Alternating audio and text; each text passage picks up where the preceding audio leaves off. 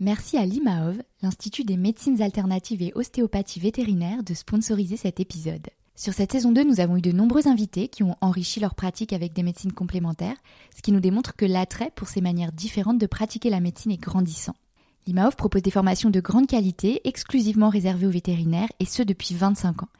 Une formation diplômante en ostéopathie qui prépare au DIE, diplôme interécole ostéopathie vétérinaire, mais aussi en acupuncture et également bien sûr en physiothérapie et phytothérapie. Les sessions de formation se déroulent en région parisienne ou lyonnaise, en petits groupes, ce qui permet de consacrer 50% du temps à pratiquer. C'est important aussi de dire que vous pouvez bénéficier d'une prise en charge par l'organisme OPCO-EP ou d'autres organismes comme FIFPL ou France Travail par exemple. Si vous aussi vous avez envie de faire les choses autrement pour soulager l'animal et être dans la prévention, en complément de la médecine allopathique et du curatif bien sûr, je vous invite à consulter le site internet imaof.com où vous trouverez toutes les informations utiles. Merci à l'IMAOF de soutenir ce podcast. Et maintenant, place à l'invité. Écoutez le monde vétérinaire autrement sur Veto Micro, un podcast produit par Thémavet. Bonjour, je suis Sophie Wilforn, vétote multicasquette, et je me suis fixée comme mission l'amélioration du quotidien des vétérinaires. Et moi, je suis Marine Slove, vétérinaire touche à tout, journaliste, consultante et cofondatrice de Veto Job, Bienvenue sur le podcast qui rend la parole aux vétérinaires. Grâce à ce média, nous pouvons enfin livrer notre regard sur la profession. Un regard qui nous est propre, même s'il diffère parfois de la version idéalisée bien ancrée dans l'imaginaire collectif. Vous entendrez ici des consoeurs et confrères, praticiens ou non, se confier sur une tranche de leur existence et interroger leur quotidien de vétérinaire. Nous avons voulu ici nous raconter tel que nous sommes, parler de notre rapport au métier bien sûr, mais aussi et avant tout de notre rapport à la vie. Ici, pas de tabou, pas de langue de bois et surtout pas de culpabilité. Vous êtes ici chez nous, mais surtout, vous êtes ici chez vous. Belle, écoute. Alors, bonjour à tous et bonjour à toutes. Aujourd'hui sur Veto Micro, j'accueille Juliette de Castecker.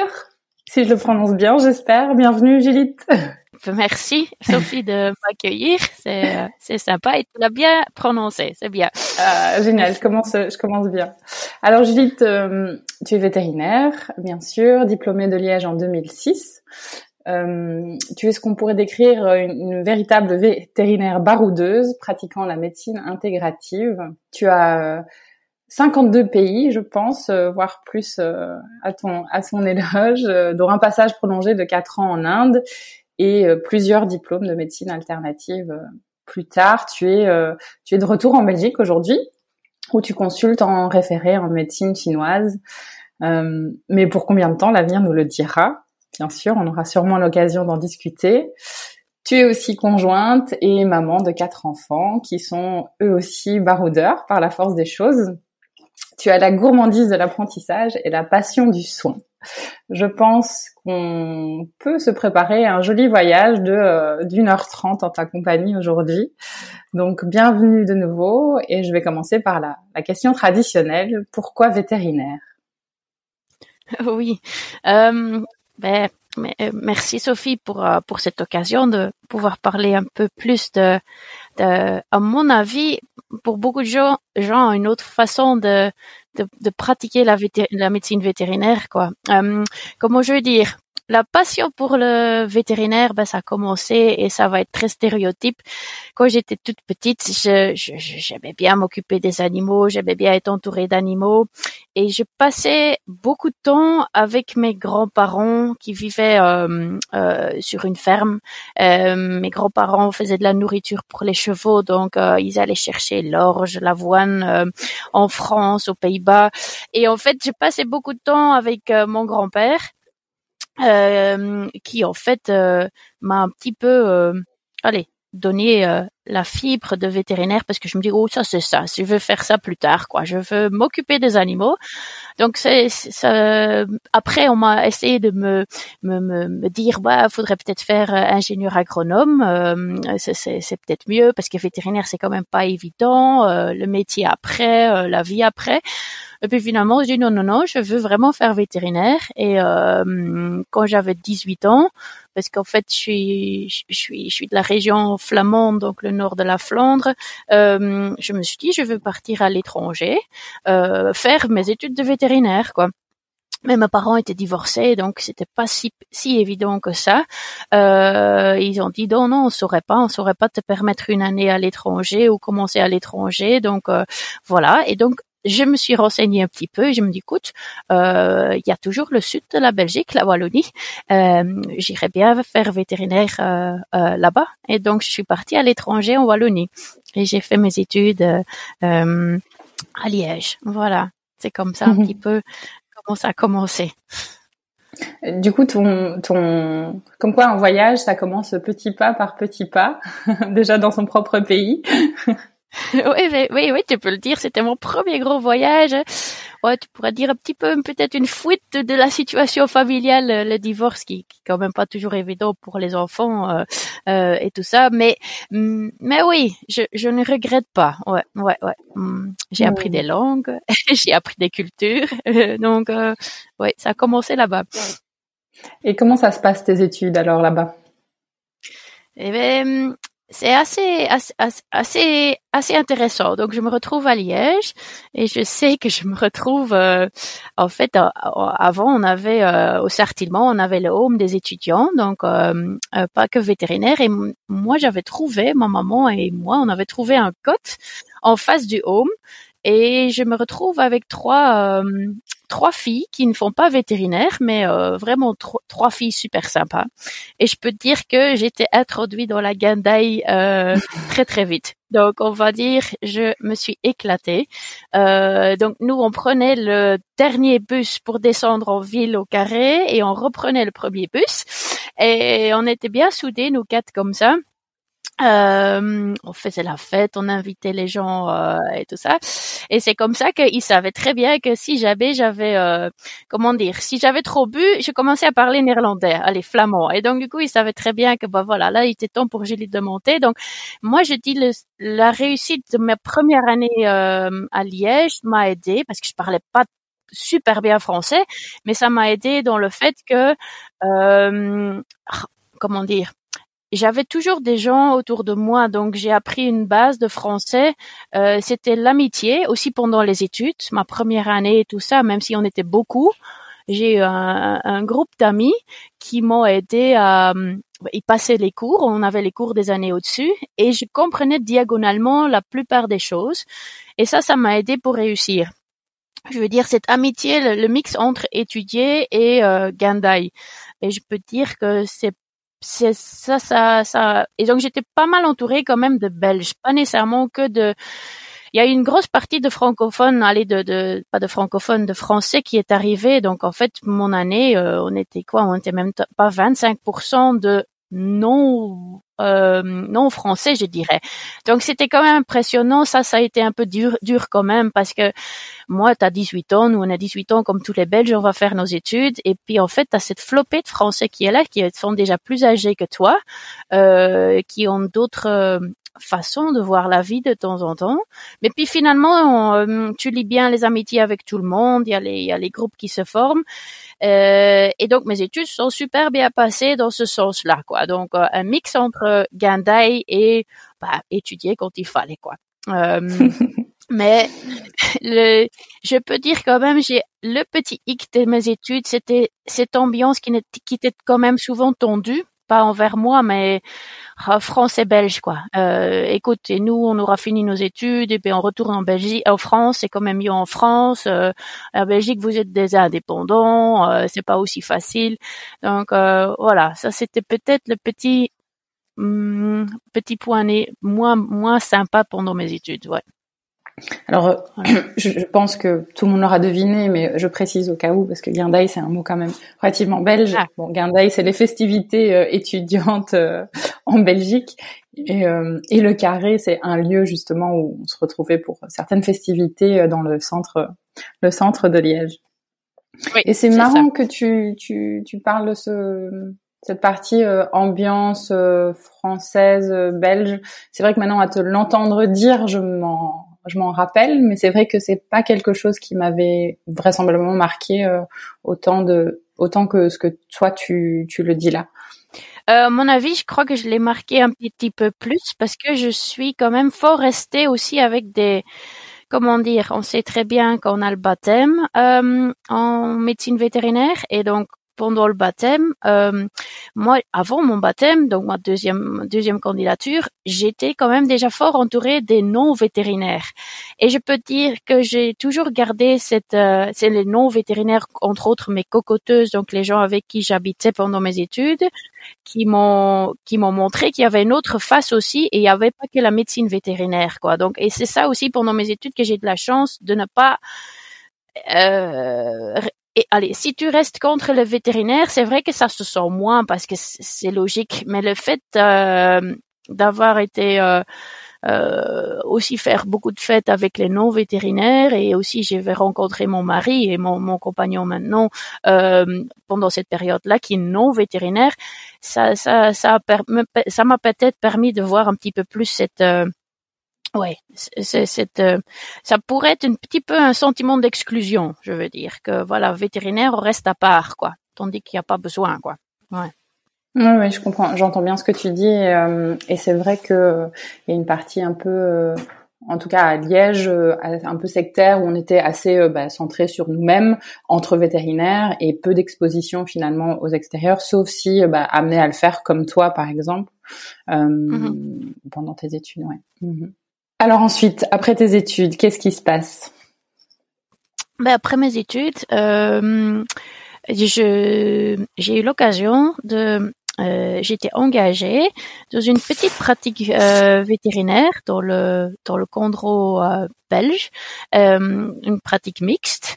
Euh, donc j'ai travaillé avec trois vétérinaires, trois vétérinaires grands animaux comme on appelle ça, et moi j'ai été engagée pour les, aider à lancer vraiment le, les petits animaux, pour vraiment m'occuper des petits animaux et aussi leur aider avec les vaches et les ruminants quand il fallait. et puis j'ai travaillé là pendant oui deux trois ans. Euh, comme indépendante et comme on veut dire, on commence nos études, ben on a fait nos études théoriques, pratiques sur la médecine vétérinaire. Je veux dire, des fois il nous manque ce petit truc euh, euh, comptabilité et gestion. On a, on a des fois on est on est largué là-dedans. Et donc en fait j'étais employée ben, fausse indépendante et puis tu te rends compte à certains moments que c'est pas si évident que ça quoi je veux dire euh, il y a un petit peu d'exploitation qui qui se qui se produit et donc j'ai quitté. J'ai quitté cette, euh, cette association parce que je me rendais compte que bah, ça pouvait pas continuer comme ça euh, financièrement. Euh, et donc voilà, ça c'était un peu mon premier parcours et ma première expérience avec le, la médecine vétérinaire très intéressant parce que franchement, s'intégrer dans un petit village, être vétérinaire de village, c'était génial. Donc en fait, point de vue les gens et, euh, et vivre vivre là-bas où je vivais, c'était vraiment bien. C'était d'ailleurs euh, avec un passement au cœur que j'ai quitté euh, quitté l'association, mais c'était juste euh, c'est là que ces deux trois ans m'ont m'ont appris que c'était juste pas possible de si jamais il y avait, tu, proposes une, tu proposes une solution, au vétérinaire t'essaye de trouver une solution, est-ce qu'il y a moyen, quoi? Mais ils avaient envie d'ouvrir une grosse structure clinique et puis euh, du coup parce que ça avait bien marché, le développement des petits animaux. Et puis tu te retrouves toujours pion d'eux. Et donc à ce moment-là, j'ai dit non non non, là là la clinique vous allez faire sans moi parce que c'est à, ces conditions-là, c'est c'est pas possible pour euh, pour pour moi quoi. Mais c'était difficile de me rendre compte parce que euh, quand tu sors de tes études, il faut travailler. En flamand, on dit wellness kunnen, il, il faut travailler. C'est pas juste moi je veux tel horaire. Non, je travaillais, je travaillais les week-ends, on travaillait, les gardes étaient là. Donc ils savaient très bien que que je, je, je voulais travailler, que j'avais cette passion pour le travail, mais de là à l'utiliser de trop, c'était un peu difficile, quoi. Voilà. Ouais. Ça, hmm. c'était mon tout début. Donc, c'était pas un, un, un, super début euh, vétérinaire, on va dire. Ouais. Euh, quand tu parles d'exploitation, c'est euh, ben, de ce que j'entends quand tu, tu parles, c'est un, un, espèce de dû euh, parce que tu es jeune et qu'il faut que tu passes par ce côté travail ardueux, peut-être pas un salaire approprié. Mm-hmm. Ouais, c'est ça. En fait, euh, le, le, travail ardu, ça, ça me posait pas problème. Ça, ils le voyaient bien. Ils sont, ils sont rendus compte. C'est pour ça qu'ils m'avaient, euh, qui, qui, qui, qui m'aimait bien, qui m'avait employé et que je travaillais. Je, je, je veux dire, je, je biberonnais les chiots qui des, des, des éleveurs. Je, je, je me levais pour césarienne. Je faisais les césariennes tout seul et quand j'y arrivais pas, je, je mettais même le chien dans le coffre et j'allais, j'allais, je retournais chez mes maîtres de stage pour qu'ils m'aidaient quoi. Donc en gros, je travaillais pas mal, euh, mais c'était le salaire quand tu es faux indépendant. Je veux dire quand tu changes un petit peu ton salaire tous les tous les mois, juste pour ne pas que ça paraît comme euh, comme un salaire fixe et que que en fait, au final, j'ai eu mon, mon, mari qui à certains moments devait me payer mes impôts. J'étais payé 1000, 1500 brut, quoi. Donc voilà, je, je peux dire les chiffres parce que c'était comme ça. Et quand tu hmm. dis ouais, je voudrais bien négocier un autre prix et ne pas, euh, c'était pas possible, quoi. Je devais comprendre que j'étais jeune et que je devais apprendre, ouais. Voilà. Donc je dis pas de pas travailler, je dis juste que ben, il faut trouver l'entre les deux. Il faut vraiment qu'il y ait une conversation qui se fasse entre entre entre les gens quoi. Euh, donc ensuite donc tes tes trois ans, euh, je pense qu'à ce moment-là tu commences déjà à t'intéresser à la médecine chinoise. Je me trompe? Non, très très vite je me rends compte que j'ai le protocole ben, D plus B plus M qu'on l'appelle, donc euh, ben, anti-inflammatoire, antibiotique et tout ça, ça revenait, ça revient assez souvent dans, dans même même lors de nos stages quand je regardais ça et je me disais ben c'est quand même euh, c'est quand même euh, je me rends compte que on traitait un symptôme, mais il y a des trucs qui revenaient, quoi. Donc, en fait, la maladie n'était pas nécessairement résolue ou, ou sur cortisone, il allait mieux, les propriétaires étaient contents, mais il y avait quelque chose qui chipotait chez moi. Et en fait, lors de mes euh, mes stages aussi, même quand j'étais plus jeune, quand j'étais encore en Flandre et qu'à 14 ans, je toquais aux portes des vétérinaires, j'ai eu de la chance de suivre un, un, maître de stage qui euh, qui, qui avait fait de l'acupuncture et qui avait un petit chien euh, qui rentrait et qui savait pas marcher, un vieux petit chien, un petit caniche, euh, je me rappelle, il avait 13 ans, il savait pas marcher, puis il rentre dans la dans la consulte et je devais lui donner des, des, des, croquettes vraiment pour qu'il reste, euh, qu'il ne bouge pas pendant que euh, mon maître de stage met les aiguilles. Et je me dis bon, c'est quoi tout ça? Tu vois, moi, né dans une famille où, où, où, l'homéopathie, ben voilà, c'est c'est vraiment en gros le mot boule c'est vraiment tabou. Euh, je suis, mon papa est pharmacien, je veux dire, il y a, il y a des médecins dans la famille. Je veux dire, c'était pas possible pour eux, quoi, tout ça. Et donc moi aussi, c'était oh bah non, c'est c'est bizarre tout ça, quoi. Tu vois, c'est c'est euh, c'est pas juste, mais quand je voyais ce chien sortir et que ce chien, en fait, il boitait quand il rentrait et qu'il avait plus de, signes de douleur quand il sortait et qu'il qu'il qu'il revenait, bah, peut-être tous les deux mois ses chemins de stage et qu'il était bien, qu'il avait pas besoin d'anti-inflammatoire, c'est là que je me suis rappelé quand j'avais commencé à étudier que je me dis, bah, je me rappelle de ce chien-là, je me rappelle de ces images-là. Euh, ce serait peut-être intéressant de me renseigner plus là-dessus. Et c'est comme ça qu'en fait que euh, durant mes, vraiment mes deux premières années de travail là dans l'association, je, je, me suis posé la question qu'est-ce qui je peux apprendre plus? Et c'est comme ça que j'ai appelé euh, un, un, des pionniers de la euh, euh médecine traditionnelle, donc euh, médecine chinoise en, en Europe, au point de vue vétérinaire. Et ça, c'était docteur Emile Vandenbosch. Et je l'appelle, je le connais pas. Et je l'appelle un jour et je lui dis, euh, écoute, euh, monsieur, bonjour, docteur Vandenbosch, je m'appelle Juliette, j'aimerais bien apprendre la médecine chinoise, euh, l'acupuncture.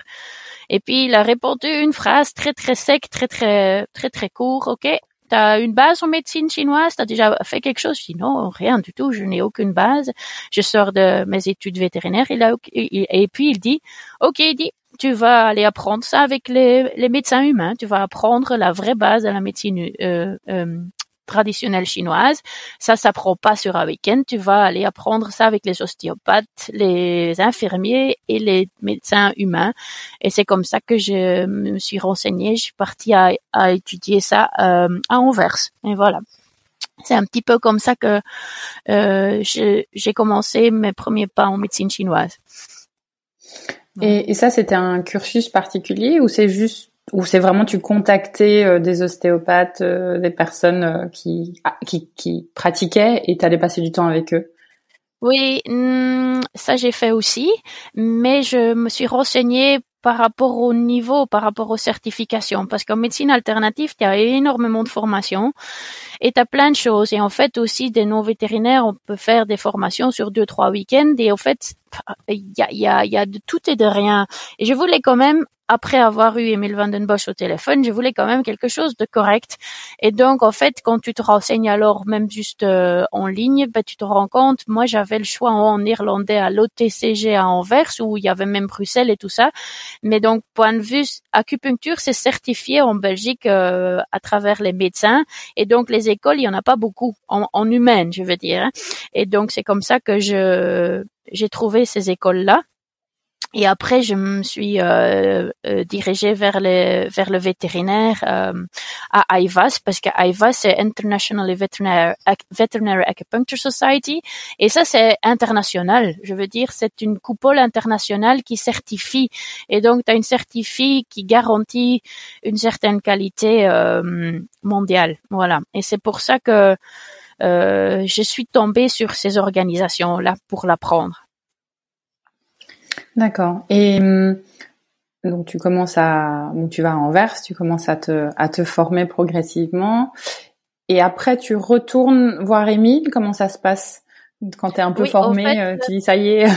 ouais, quand je suis un peu formée, je me suis rendu compte, bah oui, oui, c'est c'est super intéressant parce que tu vois des choses chez ta belle maman, t'es ta maman, t'es ton mari, chez chez les gens autour de toi, tu commences à te rendre compte que c'est une toute une autre euh, vision des choses qui s'ouvrent à toi, euh, et ça commence à être une vie. Et en fait, vu que ça n'allait déjà pas très bien dans l'association euh, et qu'on a toujours eu le rêve avec mon mari, ben on s'est dit on est jeune, c'est le moment maintenant, on veut partir en tour du monde. C'était le fait que c'était un rêve, un vraiment un rêve. On s'en rendait pas compte, est-ce que c'est possible ou pas. Et en fait, durant que je fais, j'étudie la médecine chinoise, durant que je travaille euh, dans l'association, on s'est dit, ok, si on part pas maintenant en tour du monde, on le fera jamais. Et c'est pour ça que du jour au lendemain, en fait, euh, on s'est dit, écoute, on part. Et euh, donc deux, trois ans après être sorti euh, de Liège, on est parti. Et donc j'avais fini une partie de mon curriculum en médecine chinoise humaine. Et en fait, on est parti en tour du monde avec notre voiture pendant quasi quatre ans. Et notre ligne rouge était d'aller rencontrer aussi les animaux en extension dans leur habitat naturel dans leur écosystème. Et le, petit truc que j'avais eu en étudiant la médecine chinoise, ben, une ligne aussi qui, qui, qui me poursuivait, c'est que j'allais à la rencontre des guérisseurs indigènes. Donc j'allais aussi voir vraiment dans les petits villages comment ils cuisinaient, comment ils utilisaient leurs plantes, comment j'étais un petit peu, euh, j'avais, j'étais déjà attirée par ça et j'ai euh, continué cette, cet apprentissage lors du voyage. Euh, et c'est seulement après le voyage que je me suis dirigée vers euh, euh, l'apprentissage de la médecine chinoise chez les animaux. Quoi. Donc oui, Emile van den Bosch était toujours là et il, disait, bah, une fois que tu auras ta base en humaine, bah, tu vas commencer à, à, apprendre ça sur les animaux. Mais vu que j'étais dans des pays asiatiques et que j'étais dans des trucs, j'ai quand même vu aussi, j'ai pu euh, voir comment cette médecine se pratique aussi sur le terrain euh, là-bas.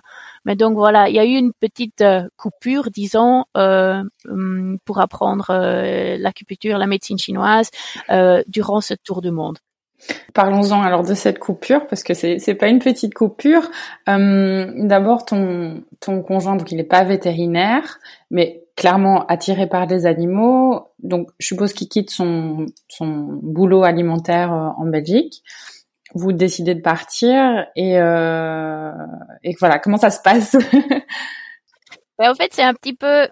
Euh, c'est intéressant à, à, à, savoir cette petite anecdote parce que moi, je pouvais rêver et vouloir faire tout ça et dire, oh bah oui, écoute, on, on pouvait en parler entre nous, je veux partir à l'étranger, mais, mais tu vois, pas oser prendre le pas. Et je peux juste dire que c'est grâce à, à, mon mari, euh, bah, compagnon à ce moment-là, hein, que qu'il dit, bah écoute, si on le fait pas, si on décide pas, ça n'irait pas. Tu vois, moi, je pouvais aller chez le coiffeur qui avait entendu que la tante de tel copain euh, s'est fait euh, attaquer au fin fond du Brésil, que donc partir c'est dangereux. Donc moi, je vivais dans la peur.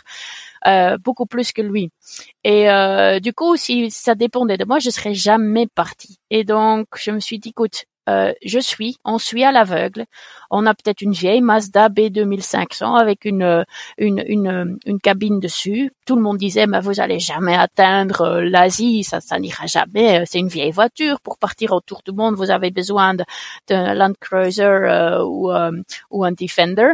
Mais écoute, on avait ce budget-là, donc on est parti avec cette vieille petite voiture. Allez, vieille petite voiture. Elle, c'était un moteur atmosphérique, donc il y avait même pas de turbo, mais on l'a fait on est parti on est sorti du, de, l'Europe. Je peux te dire que le premier mois, c'est c'est pas évident parce qu'en fait, tu vis avec tes petites réserves. On s'était dit, écoute, on va vendre nos voitures. Euh, on, on, a fait ça et on s'est dit, écoute, si on peut travailler en chemin, on travaille en chemin. Euh, et lui, en fait, il, ça faisait aussi pas super longtemps qu'il travaillait. Donc, avant les cinq ans, quand tu travailles dans une entreprise, un congé sans solde, c'est pas évident. Mais donc, du coup, il est allé voir son, son, son ses patrons il a dit, écoute, moi, je veux faire ça maintenant. C'est pas grave, vous pouvez me donner ma démission. C'était vraiment euh, audacieux dans le sens, ben, on ne savait pas. On se jetait dans le vide. Et puis, euh, c'est l'entreprise qui avait dit, ben non, non, ok, euh, on, veut te garder, on voit que on voit ton potentiel, qu'est-ce que tu veux? Bah, Et puis à ce moment-là, il a dit, bah, écoute, je voudrais un congé sans solde d'un an et demi. On voudrait atteindre l'Australie. Et d'accord. Et donc du coup, c'est grâce à, des patrons en fait, je veux dire, dans son entreprise qui sont aussi très humains, qui ce qui n'est pas toujours le cas, qui ont vu que, qui ont vu ce potentiel de, oser faire quelque chose, qui l'ont amené à, qui nous ont amené à nous, avoir un, an et demi sans solde, un congé sans solde. Et c'est comme ça qu'on est parti euh, jusqu'en Australie. Et euh, après un an et demi, on, on a atteint l'Australie.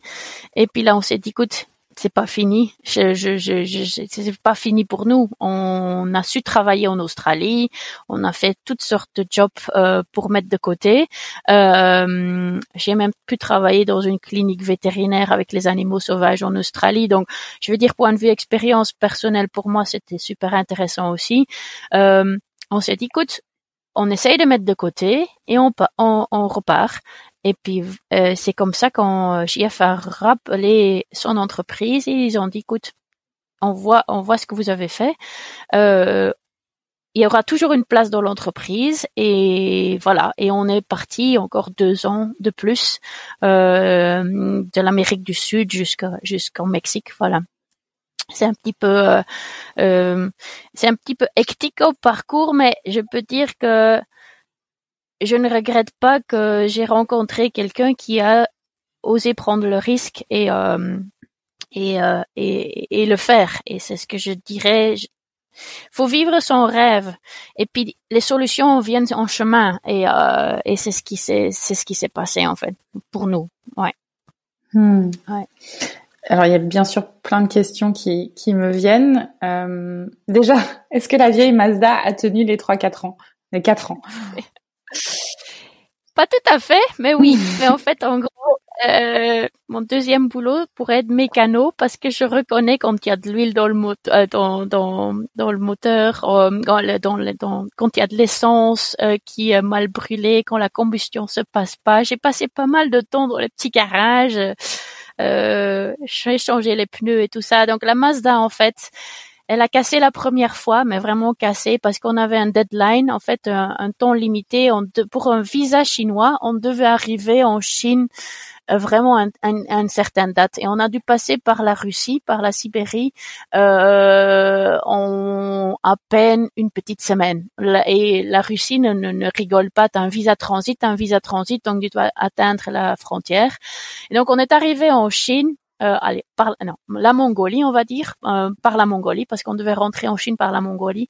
On est arrivé en Mongolie et euh, là, on entend un énorme crack. C'était notre châssis qui avait cassé, parce que la cabine, comme on appelle ça, la petite caravane au-dessus de, de du, du pick-up est assez lourd et sur de la tôle ondulée et sur les routes euh, euh, en Russie, ben voilà, c'est c'est pas évident du tout et donc le, châssis avait cassé. Et une première fois, on a soudé le châssis en Mongolie, euh, encore à l'arc à flèche, euh, avec un, un, Mongol qui a soudé ça avec des parts de train de, du, trans, du train transsibérien. Donc en fait, on a rafistolé notre euh, notre carrosse, notre Mazda, et on a pu continuer le chemin.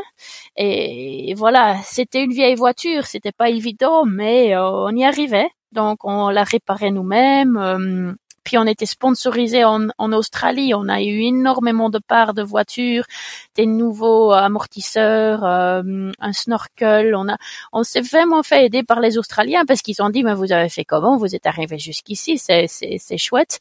Et donc du coup. Euh, par, par euh, avec le sponsoring et tout ça, ben on a on a atteint les les, les Amériques et on en Amérique en fait dans les Andes à très haut. On a de nouveau donc euh, près du Salar Uyuni en Bolivie en fait on a euh, on a cassé de nouveau une deuxième fois. C'était là que les pistons non, c'était ouais, c'était notre arbre à canne. C'était vraiment notre arbre à canne du moteur qui a cassé. Et donc du coup, on a laissé notre voiture près d'une mine en Bolivie. On est descendu avec des camions jusqu'en Chili.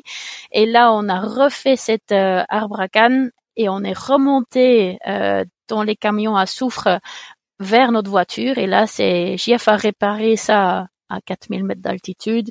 Et puis euh, voilà, c'était un petit peu, oui, ça n'a pas tenu tout le temps. Mais en fait, je dois dire que cette voiture nous a appris aussi à ben voilà, c'est pas toujours la fin du monde. Pour moi, c'était la fin du monde. À chaque fois, je veux dire, tu vois le couple qui s'engueule, il dit, ah ben c'est pas possible, ça n'ira pas, c'est fini, c'est fini, Et on s'était dit, on va, on va pas rentrer en Belgique parce que nous, on rentrait pas en Belgique durant ces trois ans et demi. Parce qu'en fait, chaque fois qu'on allait rentrer en Belgique, c'était un budget pour nous. Ça nous permettait de continuer un mois. Et euh, on n'avait pas, allez, on n'avait pas envie de, de, de louper une, une, période, quoi. Donc on n'est pas rentré du tout. Et euh, du coup, on était vraiment l'un sur l'autre tout le temps. Et je veux dire que oui, si c'était pas la voiture qui cassait, ben c'était un de nous deux qui en avait marre. Euh, et puis souvent ça arrivait au plein milieu de nulle part. Et donc du coup, ben, en voiture, tu peux aller à des endroits vraiment où il y a personne. Et puis chaque fois, c'était moi qui partais, quoi. Tu vois, euh, je râlais et puis j'allais râler cinq minutes. Première c'est JF qui venait me chercher et puis il me ramenait à la voiture. Mais ça va aller, on va continuer, c'est bon. Deuxième fois, ben voilà, t'attends un peu plus longtemps. Allez, moi j'attendais un peu plus longtemps. Il vient pas me chercher, ça va pas, tu vois. Troisième fois, il revient pas, c'est moi qui rentre à la voiture. Ben là, c'était au Pontanal, je ne sais pas. Et la quatrième fois, ben c'est carrément lui qui part. Et là, tu fais plus la maline et tu dis, ben oula, oui, peut-être que j'ai le miroir en face de moi, je dois aussi me poser des questions sur moi. Et euh, voilà. Mais donc c'était le voyage, c'était vraiment l'université de vie euh, euh, pour nous deux, quoi. Point de vue personnel, mais aussi point de vue c'est un peu comme on a vu, on voit la vie un peu différente maintenant à cause de, à cause de cette expérience-là. Ouais. Est-ce qu'il y a un moment où vous êtes dit non là c'est plus possible, faut qu'on rentre? Euh, Oui. Euh, oui, bah oui. Là, quand on a cassé, euh, donc en fait, on a changé cet arbre à en Bolivie. Elle a redémarré la voiture euh, tant bien que mal. Elle roulait et puis une deuxième fois, vu que euh, on, avait les, valves du on, on, sauté et une deuxième fois on, on a atterri vraiment au Chili euh, en plein milieu de nulle part. Mais via via, on avait rencontré un voyageur qui habite au Chili, qui a dit, écoute, le jour où tu arrives à Santiago, tu es bienvenu chez, nous. Ce, qui, ce qu'on passait, ce qu'on faisait souvent, on, passait beaucoup de temps avec les locaux euh, et on essayait de, de les aider. Ben, on échange déjà, c'est très riche. Et donc on arrive finalement avec notre voiture qui, qui fume de derrière, qui fume blanc. On savait très bien qu'il y avait un problème avec le moteur. Et puis on retourne euh, à Santiago et on est, on est là. Et puis là, tu dis, c'est bon, on doit rentrer, la voiture est cassée, cassée, quoi. Et puis là, finalement, via via, dans une petite favela, donc euh, dans le plus boui-boui de Santiago, bah, il y a un vieux monsieur, Don Juan, qui nous aide à réparer le moteur. On sort le, moteur carrément dans sa petite cour là derrière. Et moi, je passe les journées à regarder les les les, les comment dire les télé-réalités là euh, à la à la télé avec sa femme Mélania et on fait des empanadas et tout ça. Donc, je veux dire, au moment où tu es le plus plus loin, tu te dis, écoute, il y a toujours une, il, y a, il, nous est toujours arrivé quelque chose qui est magnifique et, euh, et, et voilà. Donc oui, on a eu ça plusieurs fois, mais chaque fois on a eu de l'aide des, des gens qu'on avait rencontrés ou, ou des nouvelles personnes. Oui. Ouais, des signes que le voyage n'était pas fini. C'est ça. Et tu parlais de peur euh, au début, avant de partir. Est-ce qu'il y a des moments où tu t'es réellement senti euh, en danger pendant ton pendant vos périples? Oui, on l'a eu plusieurs fois, mais euh, une des règles qu'on avait, c'était que si un de nous deux ne sentait pas un endroit ou une personne, on partait. Euh, donc ça pouvait être dans la rue, ça pouvait être autre part. Euh, on a eu ça une fois à Brasilia dans la rue et on l'a eu une fois à Belize. Euh, juste en côtoyant des gens qu'on sentait tous les deux là là ça c'est pas pas correct.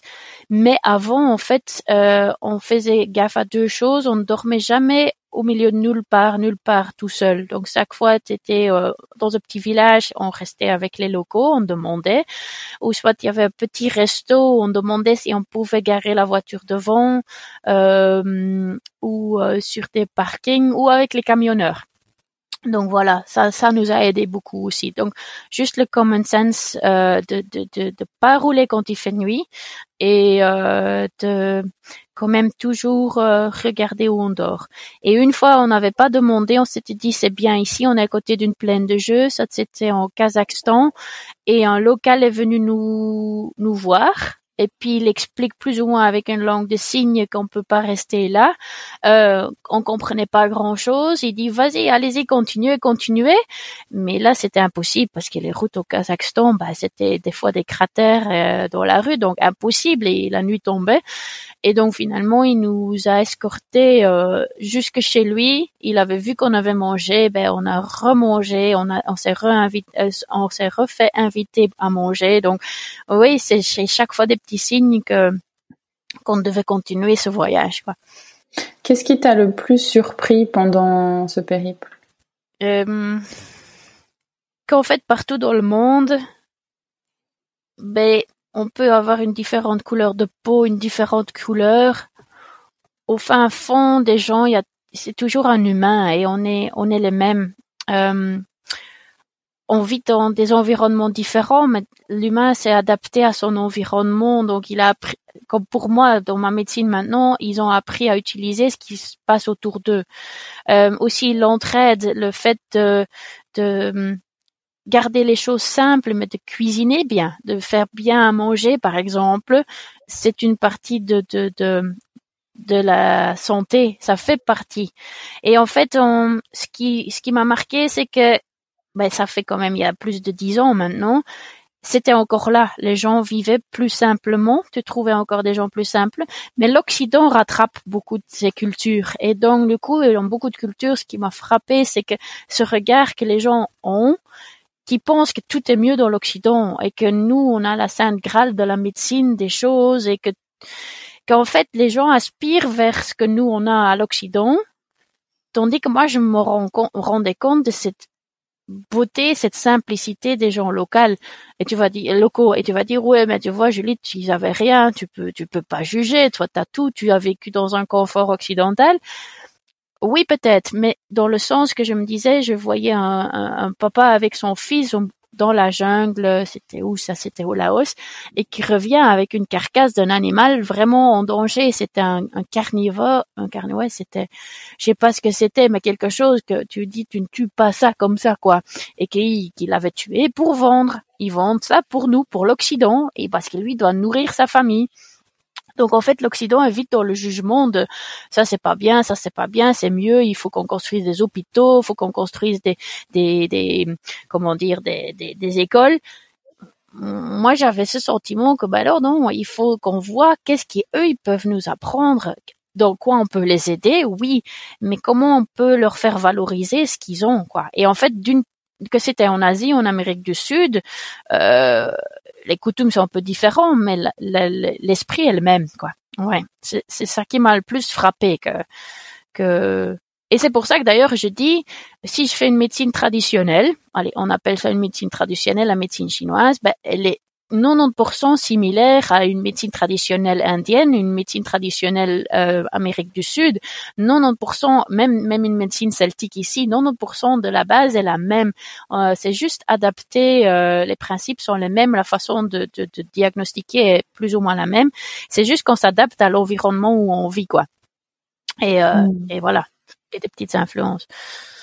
Ouais. Donc le voyage m'a frappé qu'on n'est pas si différent dans toutes les parties du monde. Et d'ailleurs, parlons-en de tes expériences euh, vétérinaires là-bas. Comment comment ça se passe? Est-ce que tu c'est toi qui recherches activement ou tu rencontres sur ton chemin euh, des cliniques euh, Quelle partie de ton temps, de votre temps, vous passez à, à travailler? Ah oui, donc euh, on a fait les deux. Vu que notre ligne rouge était l'espèce en voie d'extinction dans son habitat naturel, donc on avait beaucoup de visites aussi. Donc on allait chercher chaque pays, on se renseignait dans, euh, sur les animaux en danger, les associations qui travaillaient avec avec eux, euh, mais aussi on allait euh, faire des treks et on allait on, on essayait de rencontrer les locaux avec qui on pouvait aller voir même même le serpent rare, l'araignée rare, pas que le panda ou l'orang-outan. Euh, pour montrer aux gens en fait que c'est la préservation de l'habitat, de l'écosystème qui est super important. Donc en fait, j'avais un côté santé qui n'était pas dans la pratique vétérinaire, mais mais que je voulais montrer que ben l'animal mange, donc l'animal doit survivre dans un environnement et finalement, si si l'animal est là, nous on aura une nourriture. L'humain en fait fait partie de cette chaîne alimentaire. Euh, donc ça, c'était une partie de notre euh, euh, pas boulot, mais notre voyage. Donc on allait euh, à la rencontre dans des dans des dans, des lieux insolites euh, qu'on voulait montrer que c'était intéressant de le préserver. Euh, et deuxième chose, ben, chaque pays j'allais à la recherche des associations qui euh, euh, travaillaient avec les animaux domestiques, donc que ce soit des, euh, des, des, des les, les, vaches, les chèvres, les moutons, euh, les lapins, mais aussi chiens, chats. Euh, et d'une côté, c'était aussi une gestion de la population. Donc, j'ai fait ce que j'ai fait beaucoup, c'est aider des campagnes de stérilisation pour le contrôle de la population principalement pour moi pour préserver les autres animaux, la faune sauvage, parce que voilà, il y a toujours une compétition et tout ça. Donc ça, c'était une des choses. Et deuxième chose aussi, c'était que via via comme ça, j'avais j'ai eu de la chance de pouvoir travailler avec des vétérinaires locaux, mais aussi des vétérinaires euh, qui sont sortis de Liège et tout ça, mais qui travaillent euh, en Asie dans, dans des refuges, dans des parcs, et avec qui j'ai pu euh, faire des chirurgies, avec qui j'ai pu apprendre des actes sur les animaux sauvages, on va dire. Ouais. Donc c'est un peu les deux. Donc c'est vu que tu dors chez des gens, et le mot passe vite et puis tu rencontres des gens, les gens disent allez là-bas, allez voir là-bas et comme ça je toquais, on toquait aux portes euh, euh, à la rencontre de des euh, des gens qui travaillaient avec cette médecine vétérinaire. Donc un peu les deux. Hmm. Et comment ils réagissaient les locaux quand justement vous leur expliquiez, j'imagine parfois tant bien que mal, ont vu des freins, des barrières de langue par rapport à cette démarche Ça leur parlait?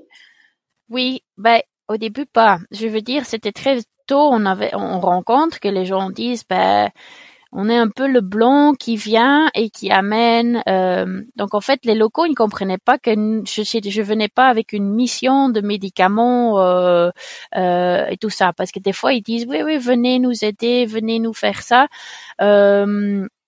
Ce qui est le plus frappant, c'était par exemple en Thaïlande, j'arrive et puis j'arrive dans vraiment une association connue, euh, beaucoup de occidentaux ils vont, euh, ils passent les vacances ils vont stériliser les chiens euh, dans, dans, dans cette association là. Et puis le vétérinaire local il me dit écoute, on t'attendait, et il y avait, je, je veux bien dire, sept chiens dans un pitoyable état, dans une benne de, de comment dire, de pick-up. Puis tu dis oui, mais oui, bonjour, euh, qu'est-ce que je dois faire? Non, non, il faut d'abord euthanasier tous ces chiens-là. Ah, je dis, euh, bon, d'accord, ok, c'était pas difficile de voir qu'il fallait les euthanasier parce qu'ils étaient vraiment, vraiment pas bien et on est quand même vétérinaire avant tout. Mais donc là, c'était, mais pourquoi vous ne l'avez pas fait? Vous êtes vétérinaire. Ah ben non, non, non, pour la religion, je ne sais hmm. pas le faire. Je ne peux pas toucher aux chiens. Ah d'accord. Donc, ben, vous pratiquer les chirurgies. Oui, ça je peux parce que je mets mes mains et puis je me lave cette fois les mains après. Ben voilà, c'était oui, ok, respect de la religion.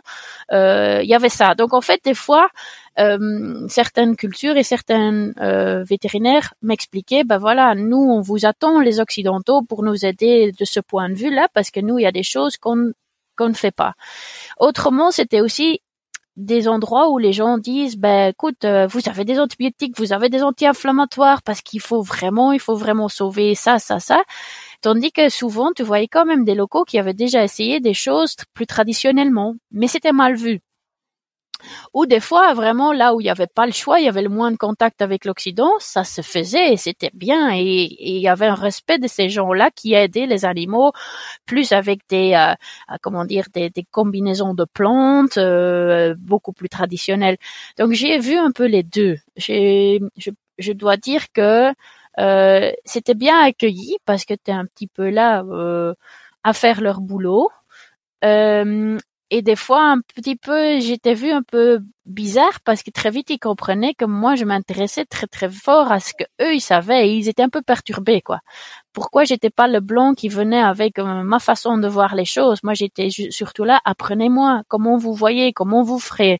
Et c'est comme ça que les premiers contacts étaient un peu différents. Mais quand tu montres un respect pour ce qu'ils ont fait et ce qu'ils font très vite euh, c'est des portes qui s'ouvrent et que tu es là, euh, t'essayes d'expliquer que ben voilà c'est pas nécessairement mieux de venir vivre dans l'Occident que les prix de l'eau c'est autant chez nous, un pain coûte autant. Donc on passait beaucoup de discussions autour des repas euh, à expliquer que à, expliquer, elle leur essayer de l'expliquer un peu la réalité. Euh, même que nous on a facile à dire parce qu'on vit dans ces pays-là. Ouais, hmm. c'est ça. Est-ce que tu as, documenté tout ça? Tu avais un blog à l'époque euh? On avait un site web. Euh, où j'ai, euh, on avait notre site web www.bearoundtheworld.be, donc BE de Belgique et puis aroundtheworld.be. Et on a essayé de faire un max de expliquer ce voyage, euh, surtout nos rencontres et tout ça. Ça nous a pris beaucoup beaucoup de temps. C'est il n'est pas complet parce qu'il y a certaines certaines euh, euh, partie que on, on a finalement jamais fini. Euh, mais donc et aussi ça c'est notre blog, mais surtout moi je me suis forcée à tenir un journal. Et ça c'est ça c'est rare parce que je suis pas quelqu'un qui écrit, mais j'ai mes journaux écrits de ce voyage, ça j'ai, ouais, et qui sont quelque part. Euh, et voilà que j'ouvrirai peut-être un jour de nouveau. Ouais. ouais peut-être les transformer en, en, livre à un moment donné, raconter ton histoire. Peut-être, peut-être. Ouais, ouais. Pourquoi pas. Ouais. Est-ce que hum, alors après on, va basculer sur la suite, mais euh, je pense genre, on pourrait limite faire euh, deux podcasts. J'ai l'impression euh, sur tout ce que tu racontes. Hum, est-ce que tu as un, un, plus beau souvenir que qui te vient à l'esprit Oh, oui, c'est une question qu'on me pose souvent. Oui, j'imagine. C'est chouette comme question, mais j'ai dit j'ai tellement vécu des super moments et des moments super durs. Euh, je n'en ai pas un, mais donc du coup juste pure intuition maintenant, ce qui me vient maintenant à l'esprit, c'est qu'on est au Kyrgyzstan et que je suis en haut, en haut, euh, à côté d'un d'un d'un lac et on vit chez les, on, est invité chez les locaux. Et puis euh, les locaux, ils ont un peu tout petit, tout petit enfant euh, et on se fait inviter pour manger. C'était super difficile parce que voilà, c'était juste la vieille pique de montagne, je te jure, qu'il fallait aller gratter avec un couteau les tendons et les manger comme ça. Je veux dire, c'était pas évident du tout. Mais après, on s'est fait inviter là, c'est vraiment il y a personne à jouer un jeu. Ça s'appelle Akeme. Euh, à la lumière de la pleine lune. Et c'était vraiment les vieilles femmes, les hommes, tout le monde est invité à jouer. Il y a deux camps et il y a il y a justement cette vieille patte de bic qui est jetée en l'air et que en fait les gens se battent, les deux teams se battent pour l'attraper. Et tu dois gueuler, à, allez, tu dois euh, euh, aller crier Akeme quand tu l'as. Et puis les autres doivent essayer de l'attraper. Et on s'est fait inviter à ce jeu là et c'était juste un moment magique. Euh, après, le lendemain, ils nous ont donné un de leurs chevaux, euh, ben, qui est un champion euh, de ces jeux-là, quoi. Je veux dire, un champion euh, euh. Kirgi est un super petit cheval. Et ils nous ont donné ce cheval-là parce qu'en fait, il fallait qu'on retrouve notre voiture et tout ça, donc ils nous ont aidés. Et puis quand on est parti, en fait, il nous a le, le un, des, un des, des hommes nous a donné un un, fouet qu'il a fabriqué lui-même avec cette pâte de, de mouton euh, pour nous pour nous remercier quoi. Et donc c'était super, c'est une super jolie, euh, c'est une super jolie histoire comme ça. Euh, euh et là, c'était génial parce que là, ils, ils, boivent encore le kumis, ils traient leurs juments, euh, ils soignent leurs juments avec le avec le lait. C'était super beau à voir que toute la famille, toute la communauté euh, participait au bien-être de tout le monde en fait et que le jeu, euh, euh, la nourriture, la vie de passer entre le lac et le petit village en, en hiver était, était, était, était super harmonieux. Ouais, ça c'est un beau souvenir. Ouais. C'est peut-être pas le plus beau, voilà, c'est un super souvenir. Ouais. Mhm. En tout cas, c'est celui qui était venu là et c'est ça qui est, c'est ça qui est important. Euh, je pense qu'on pourrait encore discuter, ou tu pourrais encore discuter de tes voyages pendant pendant des, pendant des heures. Euh, à quel moment vous vous dites ça y est là, faut qu'on rentre? Oui, justement, ça, c'était pas choisi. on serait, on aurait encore continué euh, parce qu'en fait, chaque fois, on essayait de, on a pu travailler en Australie et on essayait de, de mettre de côté. Donc, on a fait toutes sortes de jobs, quoi. Je veux dire, on a, on a, on a fait des mariages, on a nettoyé des boxes de chevaux, euh, on a, on a fait des, qu'est-ce qu'on a fait d'autre? On a cueilli des, des légumes, on a, on a fait des plans. Mon mari a fait des plans pour pour des ingénieurs. Moi, je travaille dans des cliniques vétérinaires au salaire des infirmiers, mais c'était c'était super bien. Et donc en fait, au bout de oh, comment dire, euh, la deuxième fois que mon mari a appelé pour dire ben il faut qu'on continue, euh, je, désolé, mais cette fois-ci, je vais pas vous tenir plus longtemps à me garder dans votre entreprise. Euh, vous pouvez me donner mon C4 maintenant. Et puis là, ils ont dit non, non, vous avez deux ans de plus. Et c'est pour ça qu'en fait, qu'après cet un an et demi, on a continué deux ans. Et c'est au moment où on arrive en Mexique que euh, JF reçoit un coup de téléphone de l'entreprise en disant ben voilà là il faut rentrer parce qu'il y a un projet qui ouvre et donc si tu veux garder euh, ton boulot dans l'entreprise il faut que tu rentres euh, au mois d'octobre. Et donc voilà on, on, a bien parlé ensemble et on s'est dit écoute non non c'est c'est c'est intéressant. Voilà on peut pas continuer on, on va on ne doit pas continuer comme ça. Je veux dire, c'est c'est une occasion aussi que le, le, boulot avait donné. Donc voilà, il fallait. C'était le moment à rentrer. C'était aussi le sentiment qu'on avait tous les deux. Et j'étais enceinte justement. Ouais, à ce moment-là de notre grande Zia, qui est, j'étais enceinte de six mois et demi, sept mois, je crois, quand on était au Mexique. Voilà, mais hmm. c'était pas ça qui nous a fait rentrer. Et euh, voilà, c'était, euh, mais c'était le, le, les deux choses ensemble. Donc, on est rentré en Belgique à ce moment-là. Ouais. Je me permets de poser la question parce que c'est vrai qu'on l'a pas dit. Euh, il, il, travaille dans quoi ton ton mari? Mon mari, bah voilà, il est à la base, il est ingénieur en électromécanique. Donc c'est un ingénieur aussi. C'est comme ça que je l'ai rencontré à Liège. Euh, et donc euh, mon mari, il a travaillé, euh, euh a travaillé sur, en gros, très simplement à la euh, euh, conception des moteurs d'avion. Et euh, après, on a vraiment vu qu'on revenait de de, de, de, ce tour du monde qui, qui nous change ou comment je veux dire, qui remonte quelque chose chez, chez toi qui fait que tu regardes la société un peu différent. Donc il est, au bout de trois ans et demi, il est retourné dans la même boîte, même collègue, même chose, et puis tu te rends compte au bout de trois ans et demi, ben, c'est comme si tu es parti trois semaines et ça c'est choquant. Je veux dire, et que tu as un numéro dans une boîte, euh, autant que les DRH et tout ça à cette époque étaient euh, vraiment des gens euh, exceptionnels aussi. Je ne dis pas que c'est encore comme ça, hein, qui ont permis, qui pouvaient faire ce tour du monde, parce qu'ils avaient compris l'expérience que tu vas faire durant ton tour du monde, ben c'est super bénéfique pour notre boîte. Mais JF s'est retrouvé là et s'est dit, écoute, c'est pas ça. C'est, je veux dire, c'est, c'est, c'est, c'est, bizarre, quoi. C'est, c'est une on vit dans une société de dingue.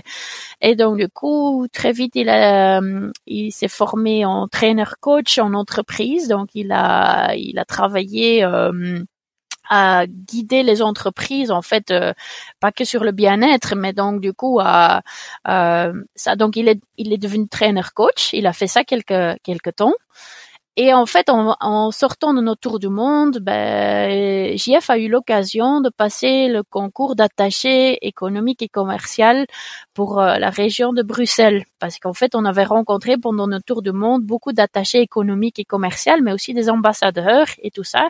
Et ils ont dit, mais écoute, ça, ça peut être quelque chose d'intéressant pour toi. Parce qu'on a toujours besoin de gens pour faire les liens entre la Belgique et l'étranger dans plusieurs pays. Et il a passé le concours euh, quand on est revenu du tour du monde. Donc en travaillant euh, à l'entreprise euh, qu'il avait quittée avant le tour du monde, il a en même temps passé le concours. Il est pas, et il est sorti premier. Donc il est sorti premier de ce concours. Donc et tu te retrouves sur une liste de réserve, on va dire. Donc s'il y a un poste à l'étranger qui se qui se libère, ben t'es appelé. Seulement que on, lui, il a été appelé quatre ans après. Donc après, donc notre tour du monde, je veux dire. Donc du coup, tu continues ta vie parce que tu ne vis pas pour un, un poste comme ça, mais c'est juste une, une un truc. Et donc du coup, quand est-ce que ce posting est tombé? Ben, Quatre ans après notre tour du monde, et moi à ce moment-là, j'étais enceinte de notre troisième. Et en fait, tu, reçois un coup de fil de Bruxelles, JF reçoit, il a dit, ils ont dit, vous avez trois semaines pour décider, le poste à Chennai en, Inde est, libre, euh, dites-nous quoi dans trois semaines. Mais justement, je, le bébé, voilà, Ruby est né euh, dans le jour, le jour après ces coups de téléphone, on va dire. Donc moi, incapable de décider, euh, euh, est-ce qu'on part en Inde pour combien de temps, est-ce qu'on change notre vie comme ça. Et c'est comme ça en fait que JF a décidé pour nous deux, on est et euh, on a accepté le poste et quand notre troisième avait huit mois, on est parti vivre en Inde pour le boulot de JF comme attaché économique et commercial finalement. Donc JF a fait plusieurs boulots. Euh, pas parce que ça n'allait pas, mais par le fait que voilà, euh, il y a une opportunité, il y a quelque chose qui se présente à, à, à, à moi. Est-ce que euh, des fois c'est pas évident en famille parce qu'en fait dans un couple c'est toujours pas évident on suit carrière de qui, on fait quoi. Il hum, fallait trouver toujours un petit équilibre. Donc moi aussi, je me rétablissais, euh, je me rétablissais, c'est pas le mot. Je me réinstallais ici, j'étais ici, j'étais bien installée de nouveau euh, en Belgique, et puis là, on repart quoi. Donc euh, voilà, c'est un petit peu. donc qu'est-ce qu'il fait comme boulot? Plusieurs boulots. oui, oui. Multicasquette et du coup, il, il, se passe quoi pendant ces quatre ans euh, Bon, clairement, euh, tu as trois enfants, donc ça c'est déjà une première chose qui prend bien du temps, j'imagine. Euh, tu te réinstalles en tant que vétérinaire? Comment ça se passe? Oui, je me réinstalle en tant que vétérinaire où je, euh, je suis indépendant en fait et que je travaille principalement référé en médecine traditionnelle. Donc vu que j'ai commencé la médecine chinoise, c'est principalement mon acupuncture que je vais utiliser, mes herbes chinoises et ma nutrition. Euh, et donc du coup, je j'ai énormément de deuxième ligne. Donc les gens qui venaient me voir et je travaillais à plusieurs endroits, on va dire, euh, et donc euh, indépendant. Et puis aussi, j'ai commencé à donner cours justement en, en, en, en nutrithérapie chinoise et en acupuncture. Quoi. Donc je faisais euh, Et en même temps, tu continues à te former. Euh, euh, je me suis formée en Espagne en homéopathie, et puis euh, et puis aussi, ben, tu, tu, comment je veux dire, la médecine traditionnelle, ce n'est pas que une acupuncture, c'est pas qu'un massage, c'est c'est ben, comme je dis une nutrition, c'est la phyto et tout ça. Et donc tu vas essayer de combiner des choses euh, euh et s'adapter. Euh, à, ce que c'est possible pour les gens, mais aussi à l'environnement et, et, tout ça quoi. Donc c'est principalement ça que j'ai fait pendant ces quatre ans, en m'occupant des enfants. Hmm. Est-ce que malgré le fait hein, que j'entends bien que c'est une entité plutôt que des choses euh, indépendantes, est-ce qu'il y a quand même une médecine traditionnelle euh, vers laquelle tu te sens plus attirée? Non, non, non, non. C'est juste que j'ai, je, j'ai commencé mon parcours avec la médecine chinoise, mais comme je dis, euh, c'est la philosophie, c'est la façon dont une médecine traditionnelle, allez, c'est pas une médecine traditionnelle, c'est quelque chose qui a 5000 ans, euh, que ce soit chinois, que ce soit indien et tout ça, c'est quelque chose de très ancestral qui n'a, qui, qui s'est donné de, de bouche à oreille, euh, de bouche à oreille, qui s'est codifié comme l'Ayurveda, mais il n'y a pas que ça. Euh, donc il y a tellement une variété là-dedans. Ici, en fait, c'est un petit peu la médecine de sorcier. Je veux dire, quand je quand je mets mes plantes chinoises ensemble, ben les gens disent mais pourquoi? Est-ce que c'est le plantain? Comme antihistaminique ben, Je dis non, je ne on réfléchit pas comme ça. J'ai dit le plantain, il a telle énergie, il va faire bouger, euh, il va tonifier ceci, il va rentrer tel méridien par exemple. Et donc c'est au-delà de juste euh, quelque chose de naturel pour un symptôme de nouveau. C'est quelque chose que je n'invente rien de, de nouveau. C'est quelque chose que les, nos ancêtres savaient, que ce qui se donne de génération en génération. Et comme je dis avec les herbes chinoises, c'est comme si je fais la marmite de sorcier. Je peux mettre un peu de bave de crapaud avec une toile d'araignée parce qu'en fait la toile d'araignée va faire ça, euh, le plantain va faire ça. Donc euh, il n'y en a pas une qui m'attire plus parce que je, ils ont tous leur place euh, comme j'ai dit, l'environnement pour moi euh, joue beaucoup, le climat. Euh, donc il y a des plantes qui poussent dans un certain climat et pas dans un autre. Euh, et ça, pour moi, c'est au-delà des choses. Donc, je vais utiliser plutôt la médecine traditionnelle du pays où je suis, ou essayer en tout cas. Maintenant, oui, médecine chinoise, on va dire oui, c'est principalement des plantes exotiques, pas que. Non, c'est les formulations sont pas que des plantes exotiques. On a des plantes de chez nous. Euh, ça peut être euh, une menthe, ça peut être un thym qui est là dedans euh, ou du pain. Voilà, donc non, je ne dirais pas qu'il y a une médecine traditionnelle qui m'attire plus. C'est quelque chose qui est plus vieux que nous. Et moi, je dis justement, c'est la médecine occidentale allopathique qui est qui est un petit peu euh, alternative pour moi parce qu'elle n'a que 200 ans. Elle est, elle est, elle, n'utilise pas autant de plantes. Elle est, elle est très très récente. Donc il faut combiner les deux. Donc moi je dirais, euh, euh, elle a sa place dans cette médecine traditionnelle. Hmm.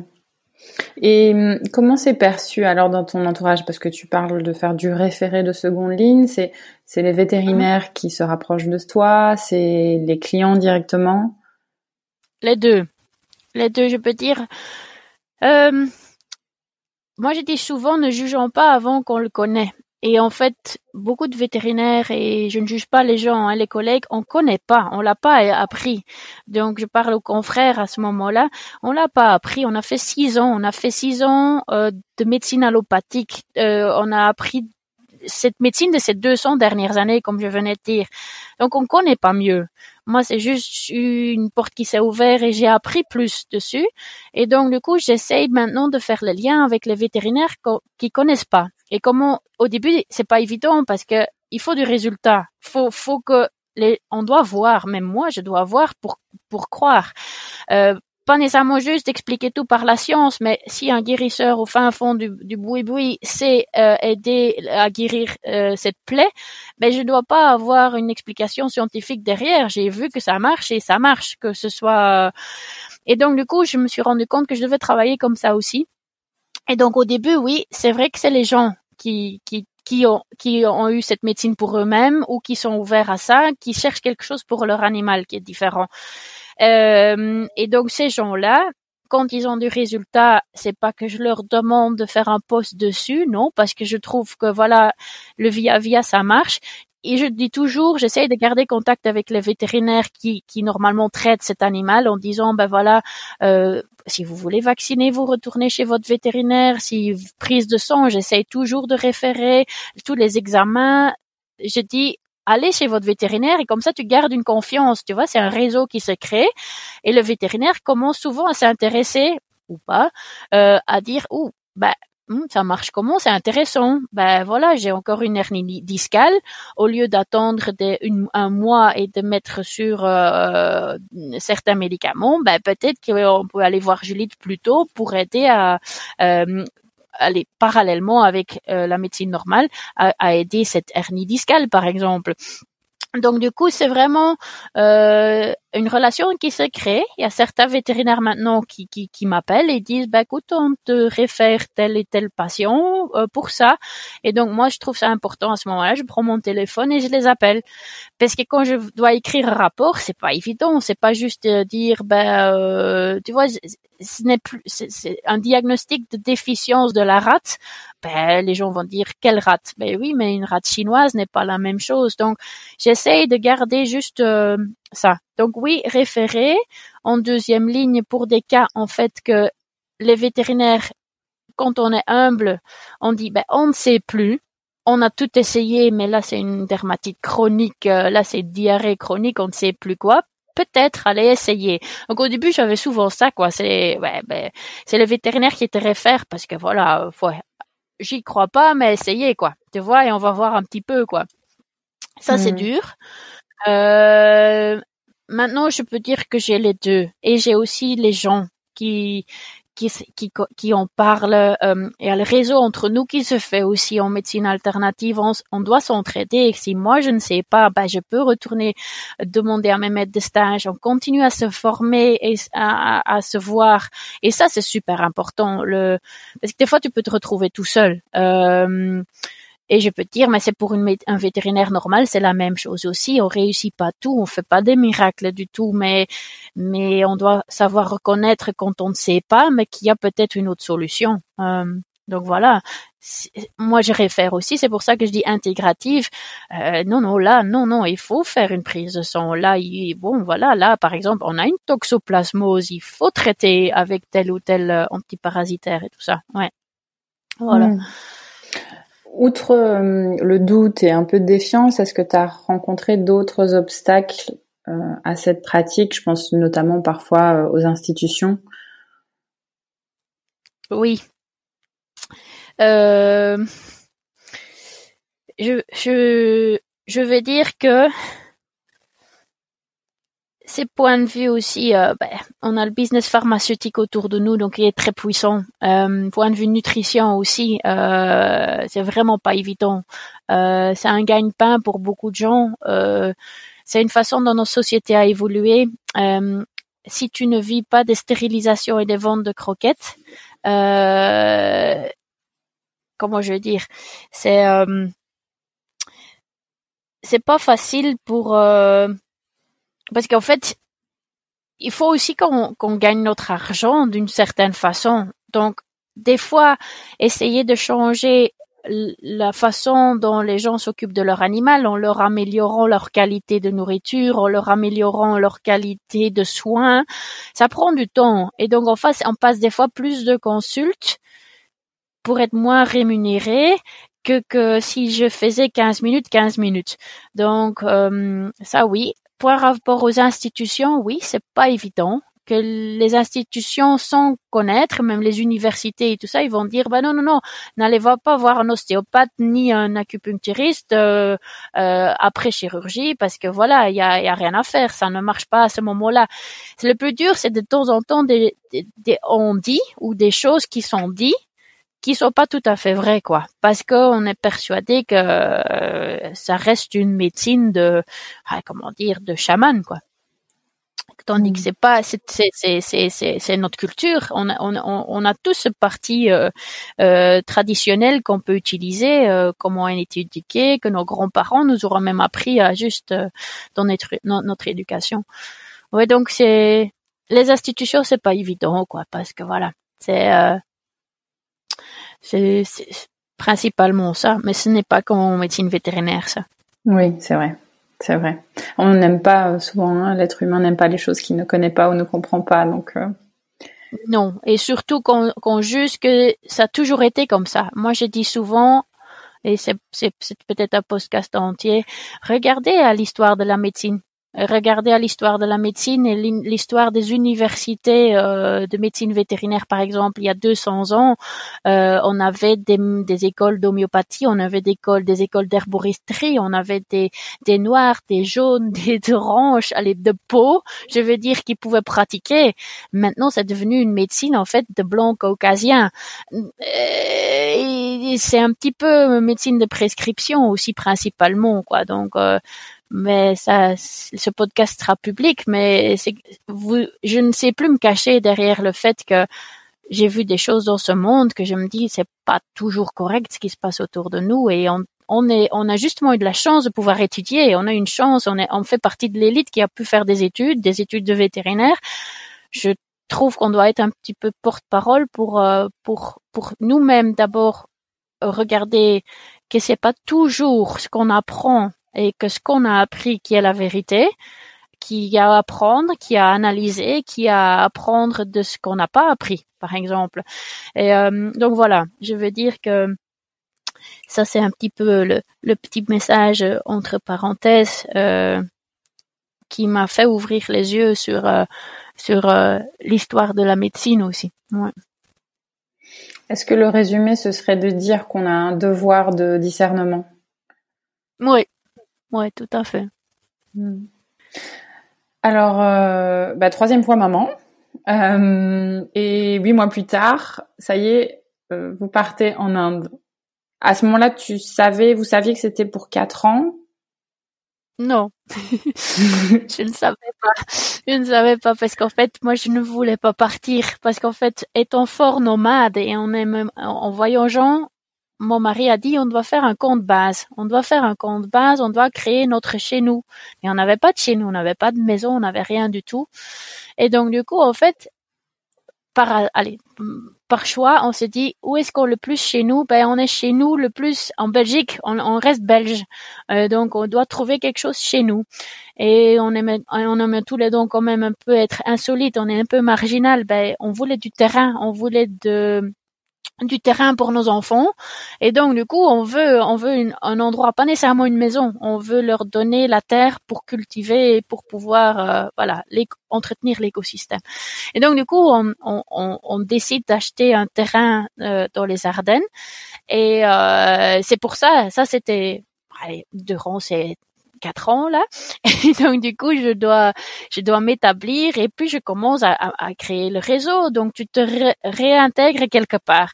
Moi j'avais comme tu peux t'imaginer pas du tout envie de partir. Du tout.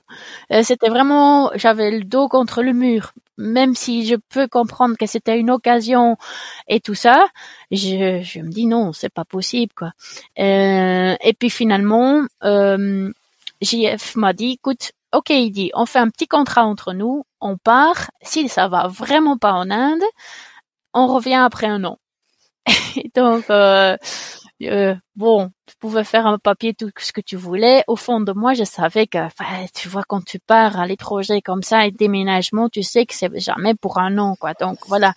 Et on est parti pour en faire le mieux aussi en arrière-tête, j'ai dit, écoute, finalement, l'Inde, l'Inde aussi, c'est une médecine, euh, il y a d'une médecine traditionnelle, c'est une culture euh, intéressante, euh, voilà. Et donc, du coup, on est parti. Ouais. Donc, on est parti en Inde et la petite, notre Ruby avait huit mois à ce moment-là. Et puis, comment ça se fait qu'on est resté quatre ans, quatre ans et un petit peu, parce qu'on savait très bien que c'était un job de diplomate qu'il avait. Donc on était diplomate. Donc il y a un autre monde qui s'ouvre à nous. Je veux dire, on était euh, euh, des baroudeurs euh, dans notre voiture en tour du monde, vivant avec des locaux. Et puis là, tu te retrouves dans une position de diplomate, qui est un rêve de beaucoup de gens.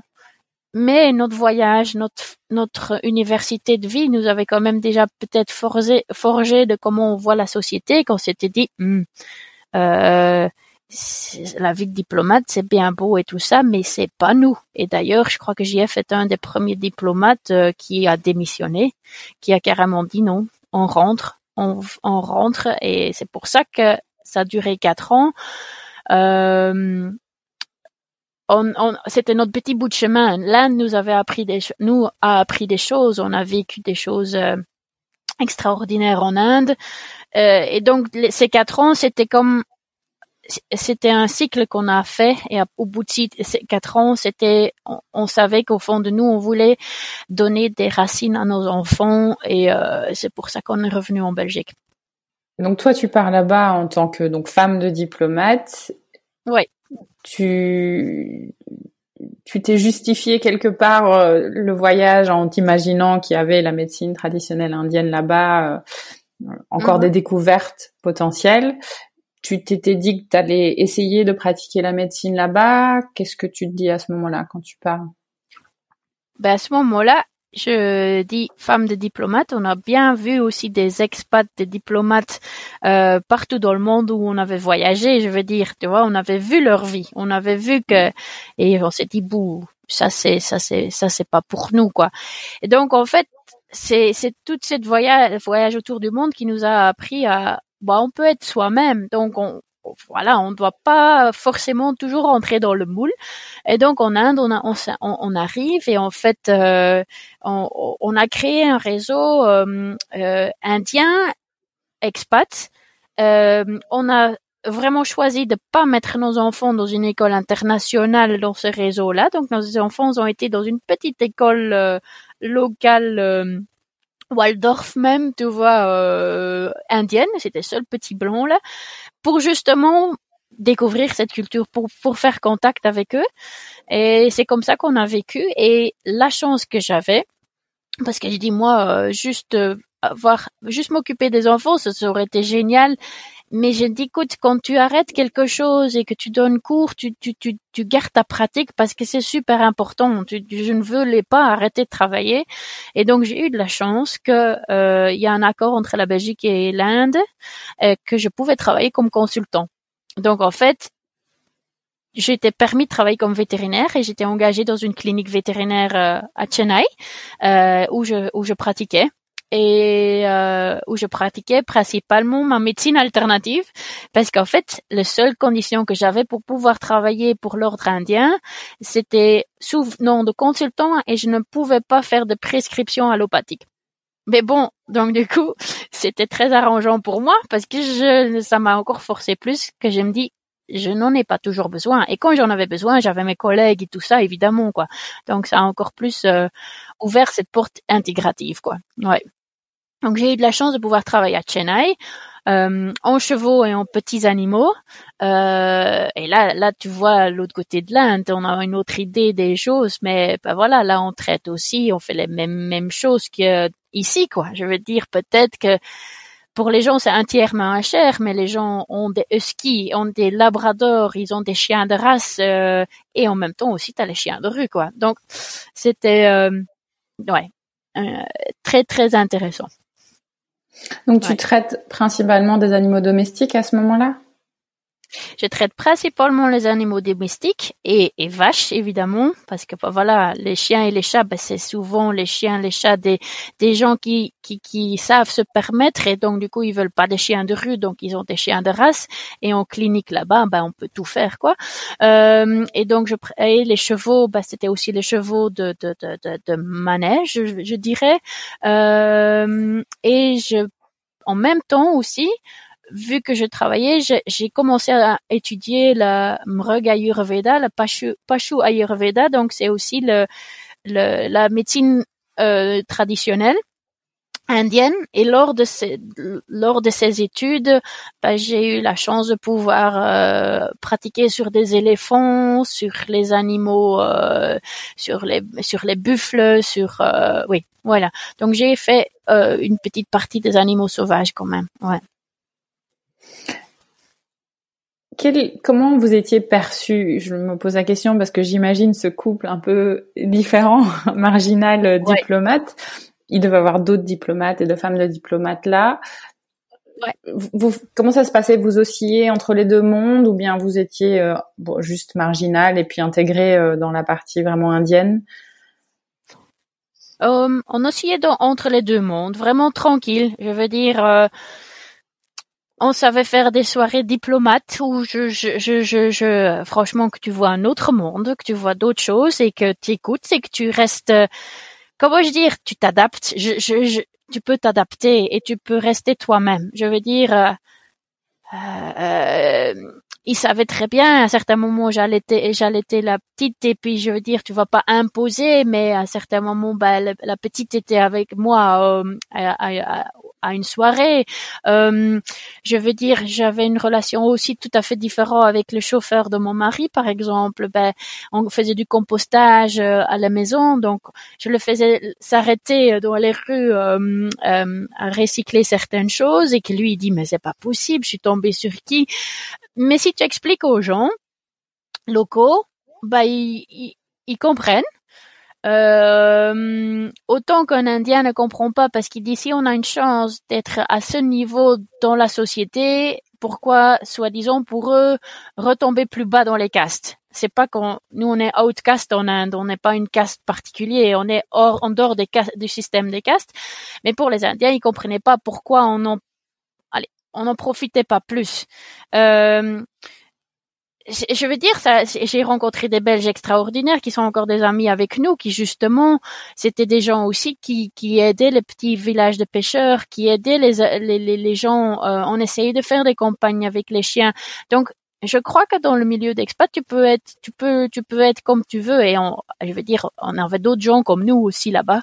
Euh, qui, euh, qui qui vont allez, comment dire, quand on a eu le corona, quand on a eu le Covid, ben, on était bloqué aussi, nous, chez nous, ben, on essayait avec la voiture, avec plaque diplomate, on allait aider, cuisiner dans les, dans les villages, euh, avec les gens, euh, Ouais, je veux dire, tu rencontres les gens de toute culture et toute nationalité et tu crées un petit peu de réseau et puis tu, tu, tu fais la petite goutte, quoi.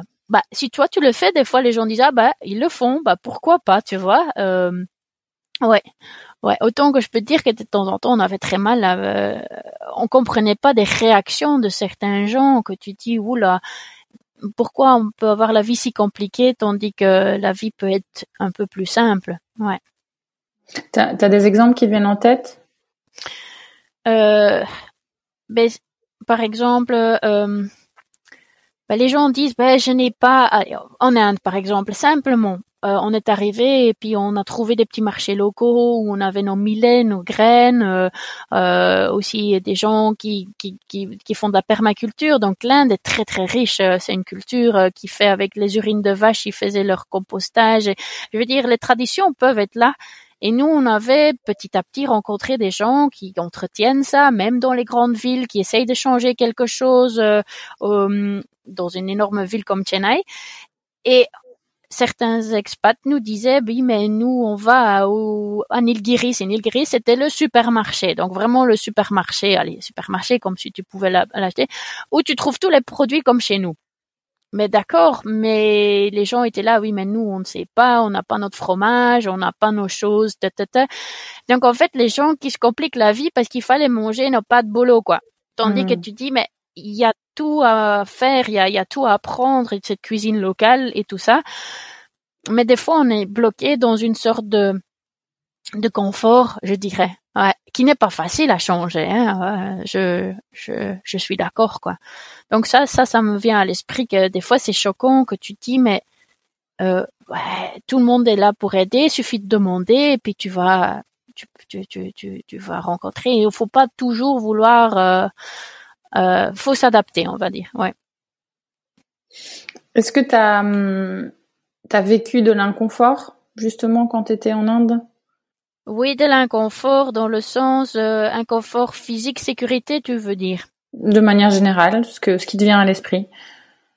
Ouais, inconfort plutôt. Moi, moi des fois être euh, l'inconfort, le plus inconfort, c'est que je me rendais compte que euh, tout le monde voit l'Inde comme un pays euh, très très pauvre et qu'on doit les aider justement. Tu vois, on doit on doit faire des actions sociales et tout ça.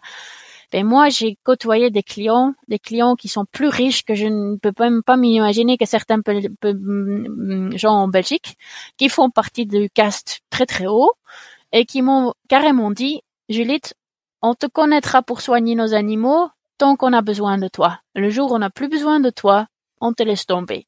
Et ça, c'était une indienne avec qui j'ai sympathisé, qui était honnête avec moi. Je me dis, mais c'est pas possible, Souda, pourquoi tu, tu me dis ça? C'est comme ça que ça marche chez nous. On n'est pas un pays pauvre, elle dit. On a beaucoup de pauvres, mais on a un système qui est, qui, marche et on n'est pas prêt à le changer. Donc en fait, pour moi, ça a déjà été quelque chose que je suis confrontée à l'image du blanc qui va dans un pays et que on est là pour euh, allez on, on, est vu ben on a tout ce qu'il faut chez nous et les gens doivent tout avoir comme chez nous et tout ça et tout est toujours mieux chez nous moi, ce que je suis rendu compte, c'est qu'il y a beaucoup de liberté en fait en Inde. En fait, si jamais tu voulais, tout est possible et rien n'est possible. Donc, les gens qui disent mes enfants ne pourront jamais euh, voyager, mes enfants ne pourront jamais euh, étudier comme vous, vous, c'est facile à dire que nous, on doit respecter nos, traditions euh anciennes. Nous, on n'aura pas cette chance. Ici, c'est une compétition jour après jour. Et moi, j'ai des exemples en Inde, des gens qui n'ont pas été à l'école, des gens qui sont des plus jeunes CEO du monde, qui sont maintenant le bras droit du, du, du, du, du premier ministre, qui, qui en fait, par rapport à, si on veut quelque chose, ils y arrivaient. Et, euh, mais on garde une grosse partie de la population encore dans cette ignorance, quoi. Non, non, non, il faut se battre, il faut devenir ingénieur ou médecin, quoi, comme, comme dans l'Occident. Et comme ça, tu vas survivre, tu vas gagner de l'argent, tu vas avoir, pour moi, une vie de merde parce qu'ils travaillent comme des dingues, euh, ils doivent entretenir leurs parents et puis ils doivent partir à l'étranger pour revenir entretenir leurs, euh, euh leurs parents. C'est pas une vie, quoi. Mais on l'accepte comme ça et nous, on va dire que, ouais, bah voilà, moi j'étais en ashram en Inde, et puis j'ai appris le yoga, et puis j'ai fait ça. Bah, ces cultures-là, ils ont ça. Ils ont, ils ont tout ce qu'il faut, mais il faut pas aller chercher dans l'ashram, faut aller le chercher dans le fin fond des, des, des personnes dans les villages, quoi. Et ils le perdent. Et ça, c'était pour moi le plus dur. Le plus dur, c'est que quand je disais, il y avait des gens qui n'avaient rien. Donc, tu avais les très riches propriétaires qui savaient tout permettre, qui pouvaient même faire importer, je ne sais pas, n'importe quel médicament de, de, des États-Unis, de Singapour. Tu avais aussi des gens dans la rue que je me disais, écoute, ok, Ouais, mais toi, tu vis avec le chien parce que tu dois t'occuper du chien de madame qui est très très riche. Tu, à la c'était quelqu'un qui était employé rien que pour regarder ce que le chien faisait la nuit, mais qui avait lui-même le diabète, que je me dis, mais comment on peut aider ces gens-là aussi, qui n'étaient pas nécessairement aidés? Le chien, s'il aurait eu le diabète, a été aidé, mais la personne pas. Et donc, j'ai dit, écoute, qu'est-ce que je peux changer là-dedans? Donc, finalement, je me rends compte, je peux leur apprendre de nouveau leurs plantes indigènes qu'ils ont si jamais même même des mauvaises herbes qui mettent déjà ça dans leur nourriture, ça va déjà leur aider parce que changer les riches, je ne savais pas faire ça. Euh, leur donner plus d'argent, c'est pas la solution non plus. Mais changer cette petite mentalité chez les chez les enfants en fait, et, et alors chez les gens les plus bas dans la société, je crois que ça c'était euh, c'était le plus beau, mais aussi le plus inconfortable à vivre en fait. C'est euh, cette, cette, cette, cette, cette différence entre les entre les castes, cette différence entre nos cultures et, et cette différence en fait que, qui est entretenue quoi. Ouais. Donc voilà, c'est euh, c'est un peu ça quoi. se sentir mal dans ces pays-là, bah, à part dans Delhi où je sais bien que je ne pouvais pas me retrouver comme femme toute seule, euh, dans le sud, je veux dire, je me suis jamais sentie un, inconfortable. Non, non, non. Euh, oh, je pourrais dire, tu pouvais même oublier ton, ton téléphone sur euh, dans un sur, le marché, ben ils allaient ils allaient courir après toi pour te ramener ton téléphone, quoi. Ouais. Hmm. T'en as profité pendant que t'étais là-bas pour explorer l'Inde? Oui, oui, oui, oui. On a eu, on a eu de la chance de pouvoir euh, voyager et on prenait notre voiture et on roulait euh, L'Inde, c'est comme l'Europe, c'est aussi grand. Mhm. Et euh, on, on, prenait des vols internes et puis on profitait pour aller, euh, comme par exemple en Nagaland, on était dans le, dans le nord, on était au Kerala, on était au euh, oui, on était un peu euh, au Karnataka, on était on était un peu partout. Donc ça, c'était une chance. Oui, baroudeur comme on était, c'était euh, c'était c'était chouette. Mhm. Et c'est d'ailleurs à ce moment-là que t'introduis finalement tes enfants euh, au, au, baroudage. Je sais pas si c'est comme ça qu'on se dit, mais euh, ils, t'accompagnent, ils vous accompagnent partout, j'imagine. Oui. Oui, donc ce petit-là, bah, Zia avait cinq ans quand on est parti. Elle a eu cinq ans quand on est arrivé. Lina avait donc trois ans et Ruby huit mois. Et puis Paco est, est né euh, ici en Belgique, mais j'ai vécu, il a vécu six mois en, en Inde. Euh, je veux dire, il nous suivait, donc euh, il marche pieds nus dans les temples. Euh, et l'enfant est spontané, je veux dire, il voit ce qui se passe et si tu lui permets euh, de, de, de, regarder, c'est bon, quoi. Donc il connaissait tous les dieux indiens, bah, il savait comment faire leur puja, leur offrande. Euh, et puis finalement, bah, on dormait tous dans les mêmes auberges de jeunesse ou hôtels. Euh, ils, dormaient avec, ils dorment avec nous, donc ils sont assez confortables de juste avoir un matelas à côté des parents. Donc du moment que nous on est ok, c'est pas facile, c'est des fois dur, point de vue nourriture et tout ça, mais euh, ouais, mais ils se sont adaptés. Je peux dire, je crois que la grande en fait, elle, euh, ouais, elle, elle, aime bien. La, notre deuxième est beaucoup plus casanier. Je veux dire, c'est chouette aussi parce que tu peux pas forcer un enfant à être comme comme nous, hein. Euh, mais euh, euh ils se sont bien adaptés, ouais. Et qu'est-ce que tu... Parce que du tout, tu continues à pratiquer euh, la médecine vétérinaire là-bas. Et puis, bah, un petit peu, euh, bah, tu soignes les gens aussi, d'après ce que tu me dis. C'est quoi qui vient se greffer sur tout ton bagage d'avant euh, Je sais pas si je m'exprime bien. Qu'est-ce que tu apprends plus en Inde que que tu n'avais pas encore appris? Pendant tes autres périples, pendant ton temps en médecine euh, alternative en Belgique? Euh, ce que j'ai appris en Inde, euh, surtout que c'est un énorme pays, point de vue médecine alternative par exemple, tu vois, c'est un truc que je raconte souvent, par exemple par rapport à la fièvre afteuse. Ben, ou par rapport à la vaccination de tout un pays. Ben, en Inde, je me suis retrouvée, euh, il y a bien une vache derrière chaque petit euh, petite maison et tout ça, et que je me suis toujours posé la question. D'ailleurs, comment est-ce possible de vacciner tout un pays et toutes ces vaches là, quoi? C'est juste pas possible, quoi. Tu vois, donc si tu veux couvrir un pays, comment c'est possible? Et donc là, cette médecine de ethno-veterinary practices, donc vraiment la médecine euh, de, de, de, de ethno, donc c'est vraiment traditionnel euh, dans certaines régions. Ben, par exemple, une mamite, on soigne avec tel mélange de plantes, on fait des badigeons euh, autant de fois par jour pendant cinq jours. Euh, on n'a pas besoin de autant d'antibiotiques ou voire moins. ça, ça m'a appris en fait que par rapport à l'épisode de la fièvre afteuse et tout ça, je me rends compte à un certain moment, c'était quoi? Oui, je visite un troupeau de vaches avec euh, mon, mon, prof d'Ayurveda, d'Ethno-Veterinary Practices, et puis euh, je lui demande qu'est-ce qu'ils ont eu? Ah bah oui, bah il vient d'avorter, il y a trois sourds, il était vraiment pas bien, vraiment vraiment maladie contagieuse et tout ça. Mais je dis pardon, vous êtes en train de les toucher et tout ça, euh, comment ça va? Ah bah ils sont soignés, hein et ah, je dis, ouh, bah, c'est bizarre, ils sont soignés. Comment vous avez fait? Bah, telle formulation, tu vois, on fait ça, ça, ça, ça, ça. Et là, je me suis rendu compte, bah, on a quand même encore beaucoup à apprendre, quoi. Parce que on a une façon de voir les choses. On dit, bah, il faut faire comme ça chez nous. Et là, ils ont une façon de faire. Et puis ça, ça va aussi. Pourquoi ne pas intégrer ces deux-là? Pourquoi ne pas garder cette, euh, allez comment dire, ouvrir cette euh, cette parole à ces gens-là.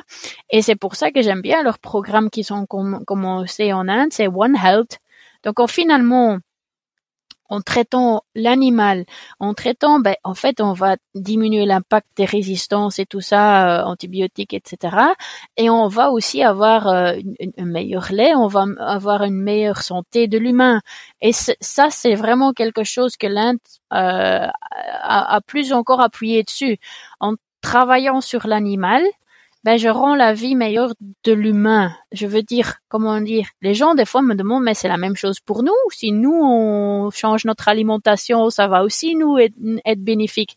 Ben, j'ai dit oui. Donc c'est pas que je soigne l'humain. J'ai été étudier l'acupuncture humaine pour avoir une bonne base en médecine chinoise.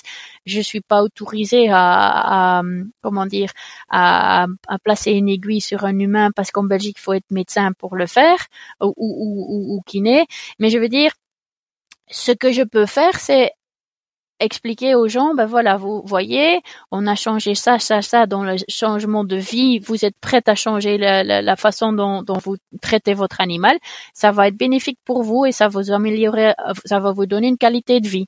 Donc, euh, oui, l'Inde était très fort là-dedans, quoi, parce qu'il y avait tel contraste, quoi. Donc les gens, c'était les premiers à vouloir avoir une médecine occidentale pour eux, quoi, et qui niaient des fois, mais ils, jetaient vraiment à la poubelle toutes leurs leur, connaissances traditionnelles.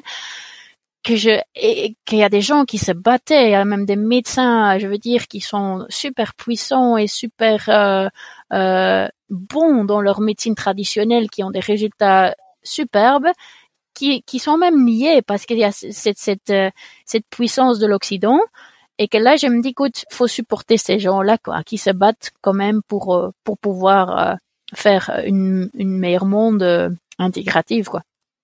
Ouais hmm. ça c'est l'Inde. Super. Donc au bout de quatre ans vous décidez de rentrer. Ça y est votre chemin indien touche à sa fin. Euh, ton conjoint, enfin ton mari, donc euh, quitte son poste de diplomate, vous rentrez avec quatre enfants et pas trois. Non. C'est quoi Ça fait combien de temps maintenant que vous êtes rentré déjà? Ça va faire deux ans et demi. Deux ans et demi. Donc, euh, ouais, on dirait c'était c'était Covid a commencé en mars 2020. Et on c'était de toute façon décidé que euh, il démissionne euh, avril-mai 2020. Et donc du coup, c'est les deux qui sont arrivés en même temps. On n'a pas quitté l'Inde pour le Covid, mais juste parce que le, c'était c'était terminé pour euh, pour JF. Euh, et donc ça fait deux ans et demi qu'on est de retour euh, en, en, Belgique. Et comment ça se passe ce retour alors? Ça se passe. euh, euh, je me rappelle toujours la phrase de euh, l'ambassadeur euh, Patrick qu'on a rencontré en Australie, qui nous a, quand on était en voyage d'ailleurs, il nous a accueillis dans son bureau, mais allez, pour lui c'était ben, des Belges qui ont roulé jusqu'en Australie, il faut que je les rencontre. Donc Patrick nous rencontre dans son bureau avec le chocolat et tout ça, je peux dire, on était aux anges. Et donc Patrick, il a dit, écoute, c'est un, c'est un, un diplomate très sage qu'on a rencontré, franchement.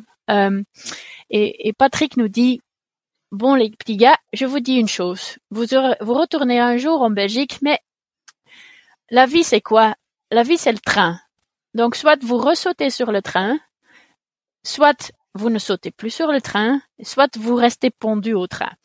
Et en fait, quand tu me demandes maintenant comment ça se passe en Belgique, eh ben, je peux dire je suis pendu au train. Donc, j'ai pas sauté du train, je ne suis plus dessus, mais je suis pondue. Tu vois, je, m'accroche. Tu vois, je, je m'accroche pas que pour moi, pour ma famille, pour mes enfants, euh, et j'essaye de, de, de, de, de, trouver la vie qui, qui me paraît correcte pour moi ici en Belgique. Et donc, le, fait que je vis sur euh, les, on vit dans les Ardennes où, c'est déjà beaucoup plus tranquille, ça, ça aide. Euh, et euh, on a justement, on n'avait toujours pas construit notre camp de base, même si on était ici, on vivait dans une caravane. Et là, je veux dire, on vit toujours dans la caravane. Ça va être vraiment, vraiment que la semaine prochaine qu'on aura fini de construire notre maison. Et donc, du coup, on aura notre petit camp de base ici en Belgique, notre maison. Euh, pour nous, allez, pour nous deux et, nos, quatre enfants.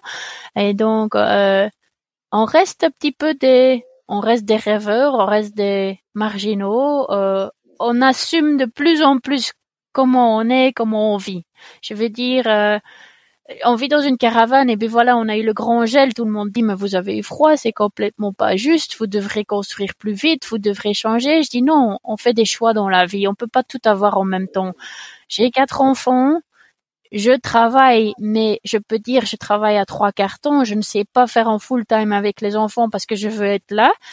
Et ben donc du coup, je sais que j'ai moins, j'ai pas toujours les mêmes rentrées. Donc du coup, on assume nos choix quand on vit dans la caravane, quand on assume nos conditions de vie en attendant que on, allez, on avance comme ça, nous, notre vie. Et donc la Belgique, c'est un petit peu comme ça. On, voit jour après jour euh, et on est content d'être de nouveau en Belgique. C'est pas ça, hein, mais euh, on ne sait jamais de quoi vers où on veut aller. Et je veux dire, ben, le côté voyage, voyage et enrichissant de, de partir, ben, ça, ça, ça nous poursuit. Ouais.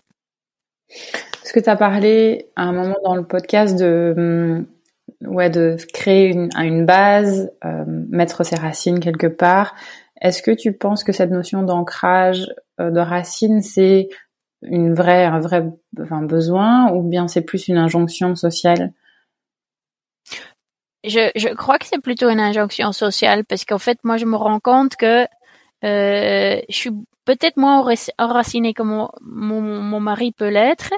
Euh, moi, je me suis dit, il faut être bien dans soi-même avec ce qu'on veut faire, parce qu'en fait, ah, en flamand, ça, ça donne, ben, quoi, partout où tu vas, ben, ta tête reste la même, quoi. Donc, l'enracinement, en fait, c'est, c'est travail sur soi, je crois. C'est, moi je dois je dois être bien moi-même avec ce qui m'entoure mon choix d'avoir fait quatre enfants mon choix de de, de de de construire une maison mon choix de faire cette médecine un peu différente. Je dois être bien avec ça. Et seulement ça seulement à ce moment-là je crois que je serai enracinée et que je vais pouvoir le donner à mes enfants ou aux gens autour quoi. Donc enraciner être dans un pays quelque part pour qu'il crée des relations je crois pas que c'est c'est vraiment le matériel qui est qu'on a besoin. C'est c'est trouver vraiment à l'intérieur de soi. Bah moi j'aime bien ça. Je sens que c'est c'est bon et voilà quoi. Ça c'est c'est plutôt ça l'enracinement. Donc on aurait pu continuer en Inde ça. Mais on avait peur de, à ce moment-là, de choisir pour nos enfants. Euh, on s'était dit, euh, on veut juste leur permettre de voir un petit peu, ils viennent de là-bas, ils sont belges, et par rapport à comment on est, comment on vit, on veut leur montrer euh, une ouverture vers le monde, euh, vers vers vers comment euh, maman et papa perçoivent la société. C'est pas pour ça qu'eux ils doivent le faire comme ça. On les a pas fait pour nous. Ils vont ils vont s'envoler, ils vont faire leur truc. je crois que c'est moi. Et peut-être oui, si on est en couple, ben mon mari, nous on doit sentir qu'est-ce qui est bon pour nous quoi, qu'est-ce que qu'est-ce qui nous rend heureux quoi. Ouais. Oui, pas facile, j'imagine. Et même, bah, peut-être pour eux, ils sont à des âges quand même où bon, ils étaient à des âges en Inde où forcément ils ont appris des choses différemment de leurs euh, de leurs petits copains et copines aujourd'hui. Est-ce qu'ils en parlent de ça? Eh ben, écoute, très peu. Hmm. Euh, je crois que c'est inconscient. Ça, c'était d'ailleurs vraiment quelque chose. C'est comme si euh, nous, on revenait après trois ans et demi de voyage les petits sont revenus, ils se sont de nouveau hop, complètement réintégrés dans, dans, ici en Wallonie. Euh, je veux dire, tu as l'impression qu'ils perdent beaucoup de ce qu'ils ont vécu, mais je crois qu'inconsciemment, il y a encore beaucoup. ils n'en parlent pas parce qu'ils veulent pas être différents. Tu vois, ils veulent pas. Euh... Parce que la différence, ben, c'est des fois aperçu comme négatif. Donc du coup, elle leur, leur pousse pas non plus à dire ah ben voilà, vous pouvez dire vous étiez en Inde, ta ta ta ta ta ta. Non. Euh, autant ils sont contents d'entendre des amis indiens au téléphone. Euh, quand nous on a des, des gens qu'on a rencontrés dans, dans le monde qui viennent nous dire bonjour, ils sont contents parce qu'ils entendent bah ils parlent anglais maman et papa, tu vois. Donc nous on a appris ça aussi, tu vois. Et ils sont ils sont très adaptables en fait. Ça c'est vrai. C'est vrai que euh, ça, c'est l'avantage d'être ici. Mais eux, ils n'en parlent pas beaucoup. Donc, à la limite, tu dis, chantez vos slogans, chantez vos mantras que vous avez appris en Inde. Non, pas besoin. Tu vois, donc, euh, hmm. mais, mais, euh, on respecte ça aussi, hein. Ouais. On, on, on, peut pas leur, euh ils font, ils, ils, font leur vie. Et puis, ouais, ouais c'est ça. faire leur chemin. Ce serait quoi pour toi, s'il y avait une suite idéale à imaginer euh, Eh ben écoute, je crois mon petit compte base ici, quand même, euh, euh, et quand même pouvoir continuer à voyager, pas nécessairement voyager, mais pouvoir partager.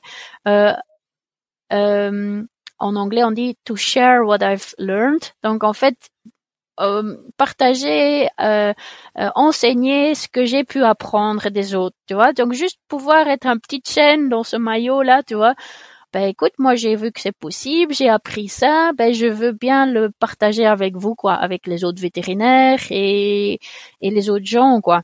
Euh, donc moi j'aime bien enseigner, oui, j'aime bien partager parce que je me rends compte comme ça, on est on est plus, euh, euh, on peut apprendre les uns des autres. Euh, donc moi, je vois la suite.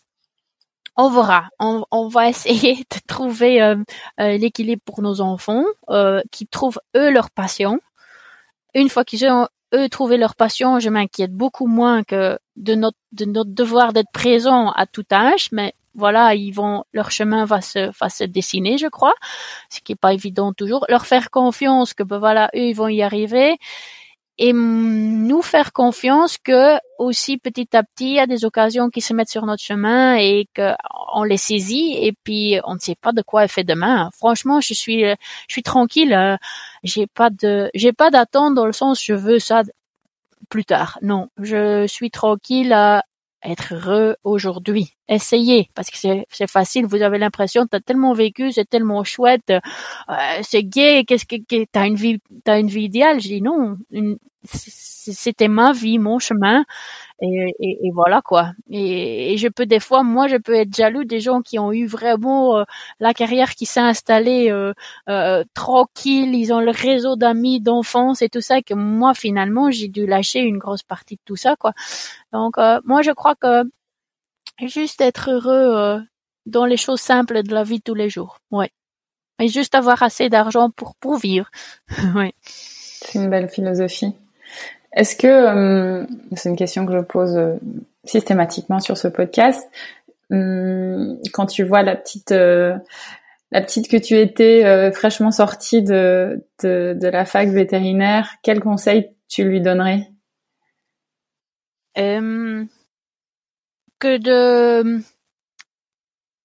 d'avoir d'avoir moins peur de changer, d'oser changer. Donc en fait de parce qu'en fait oui oui que j'ai que j'ai saisi des occasions et tout ça, mais avec quand même une grosse partie de peur toujours de mais qu'est-ce que les autres vont dire, qu'est-ce que ça va, est-ce que ça va, qu'est-ce que mes parents vont dire, qu'est-ce que qu'est-ce que est-ce que c'est bien de le faire, laisser saisir les occasions quand même mais un peu plus tranquille d'esprit. Avoir la sagesse que tu as maintenant, en fait. Fou. Je crois pas qu'on l'aura un jour. je crois que le jour où on aura la sagesse, je crois que le jour le lendemain, je serai plus là, je crois, tu vois. Mais je veux dire, oh, oui, en fait, assume, allez, en fait, tout ce chemin pour, même avec les enfants, voir comment je les ai éduqués, ben, c'est peut-être qu'au bout du quatrième que j'ai assumé vraiment à, à dire je le fais comme ça et, je le sens que c'est bien mm. comme ça pour moi. C'est pas nécessairement bien comme les autres, mais assume-le. Donc assumer, euh, ça c'est le plus difficile, quoi. Tu vois. Ouais. Mm. Est-ce qu'il y a quelque chose dont on n'a pas parlé aujourd'hui que tu voudrais rajouter, par exemple? Pas le fait que je veux dire que euh, c'est pas parce qu'on pratique différemment et tout ça que on doit juger les autres, quoi. Je veux dire, moi, je ne juge pas les confrères. Justement, j'ai dit, écoute, j'aurais voulu que on était introduit à ce autre monde plutôt dans nos études, quoi, par exemple.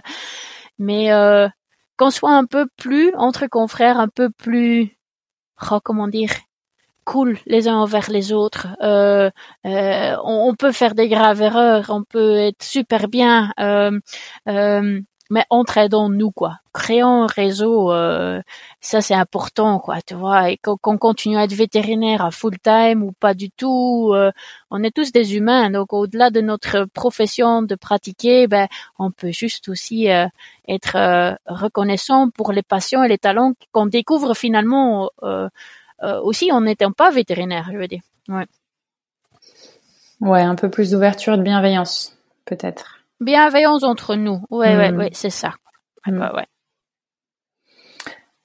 Écoute, Juliette, euh, super. Je te remercie vraiment. Euh, tu nous as vraiment bien fait voyager. En tout cas, moi, j'étais transportée. J'ai pas vu le temps passer. Euh, Est-ce que si les gens veulent te contacter, quel est le meilleur moyen? Euh, J'ai vu que tu avais un formulaire sur ton site internet. On mettra bien sûr les liens de ton de votre blog aussi sur la biographie du, du podcast. Est-ce qu'il y a d'autres moyens, d'autres choses où ils peuvent te suivre? Euh, ben, principalement, j'ai fait ce site web en fait pour l'Inde et euh, c'est vrai que j'ai pas encore pris le temps de complètement l'adapter à, à, ce que je fais maintenant en Belgique. Mais le meilleur moyen, c'est mon site web, c'est oui www. Euh, euh, dr-juliette.com. Ça, c'est le plus facile. Et puis mon email, en fait. Ouais, ça, ce sera le plus facile euh, pour me contacter, quoi. Ouais, ouais. Parce que je suis pas beaucoup j'avoue, je suis pas très beaucoup sur les réseaux sociaux, quoi. Ça marche. Mais on mettra tout ça euh, en lien dans le podcast. En tout cas, euh, vraiment mille fois merci. Euh, je te souhaite, euh, bah, l'enregistrement se fait avant les fêtes, donc je te souhaite de belles fêtes à toi et toute ta famille. Et je remercie tous nos, nos, auditeurs qui nous ont écoutés jusqu'au bout.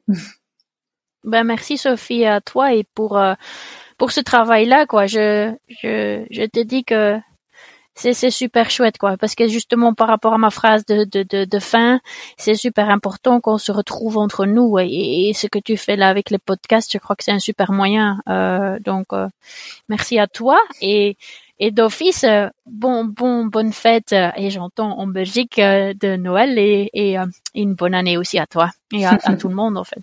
Merci. Si vous avez aimé cet épisode n'hésitez pas à le partager à vos amis, à vos collègues, à tous les vétérinaires que ça peut intéresser et ou à lui laisser 5 étoiles. Ça aide vraiment ce podcast à se faire connaître et à se développer.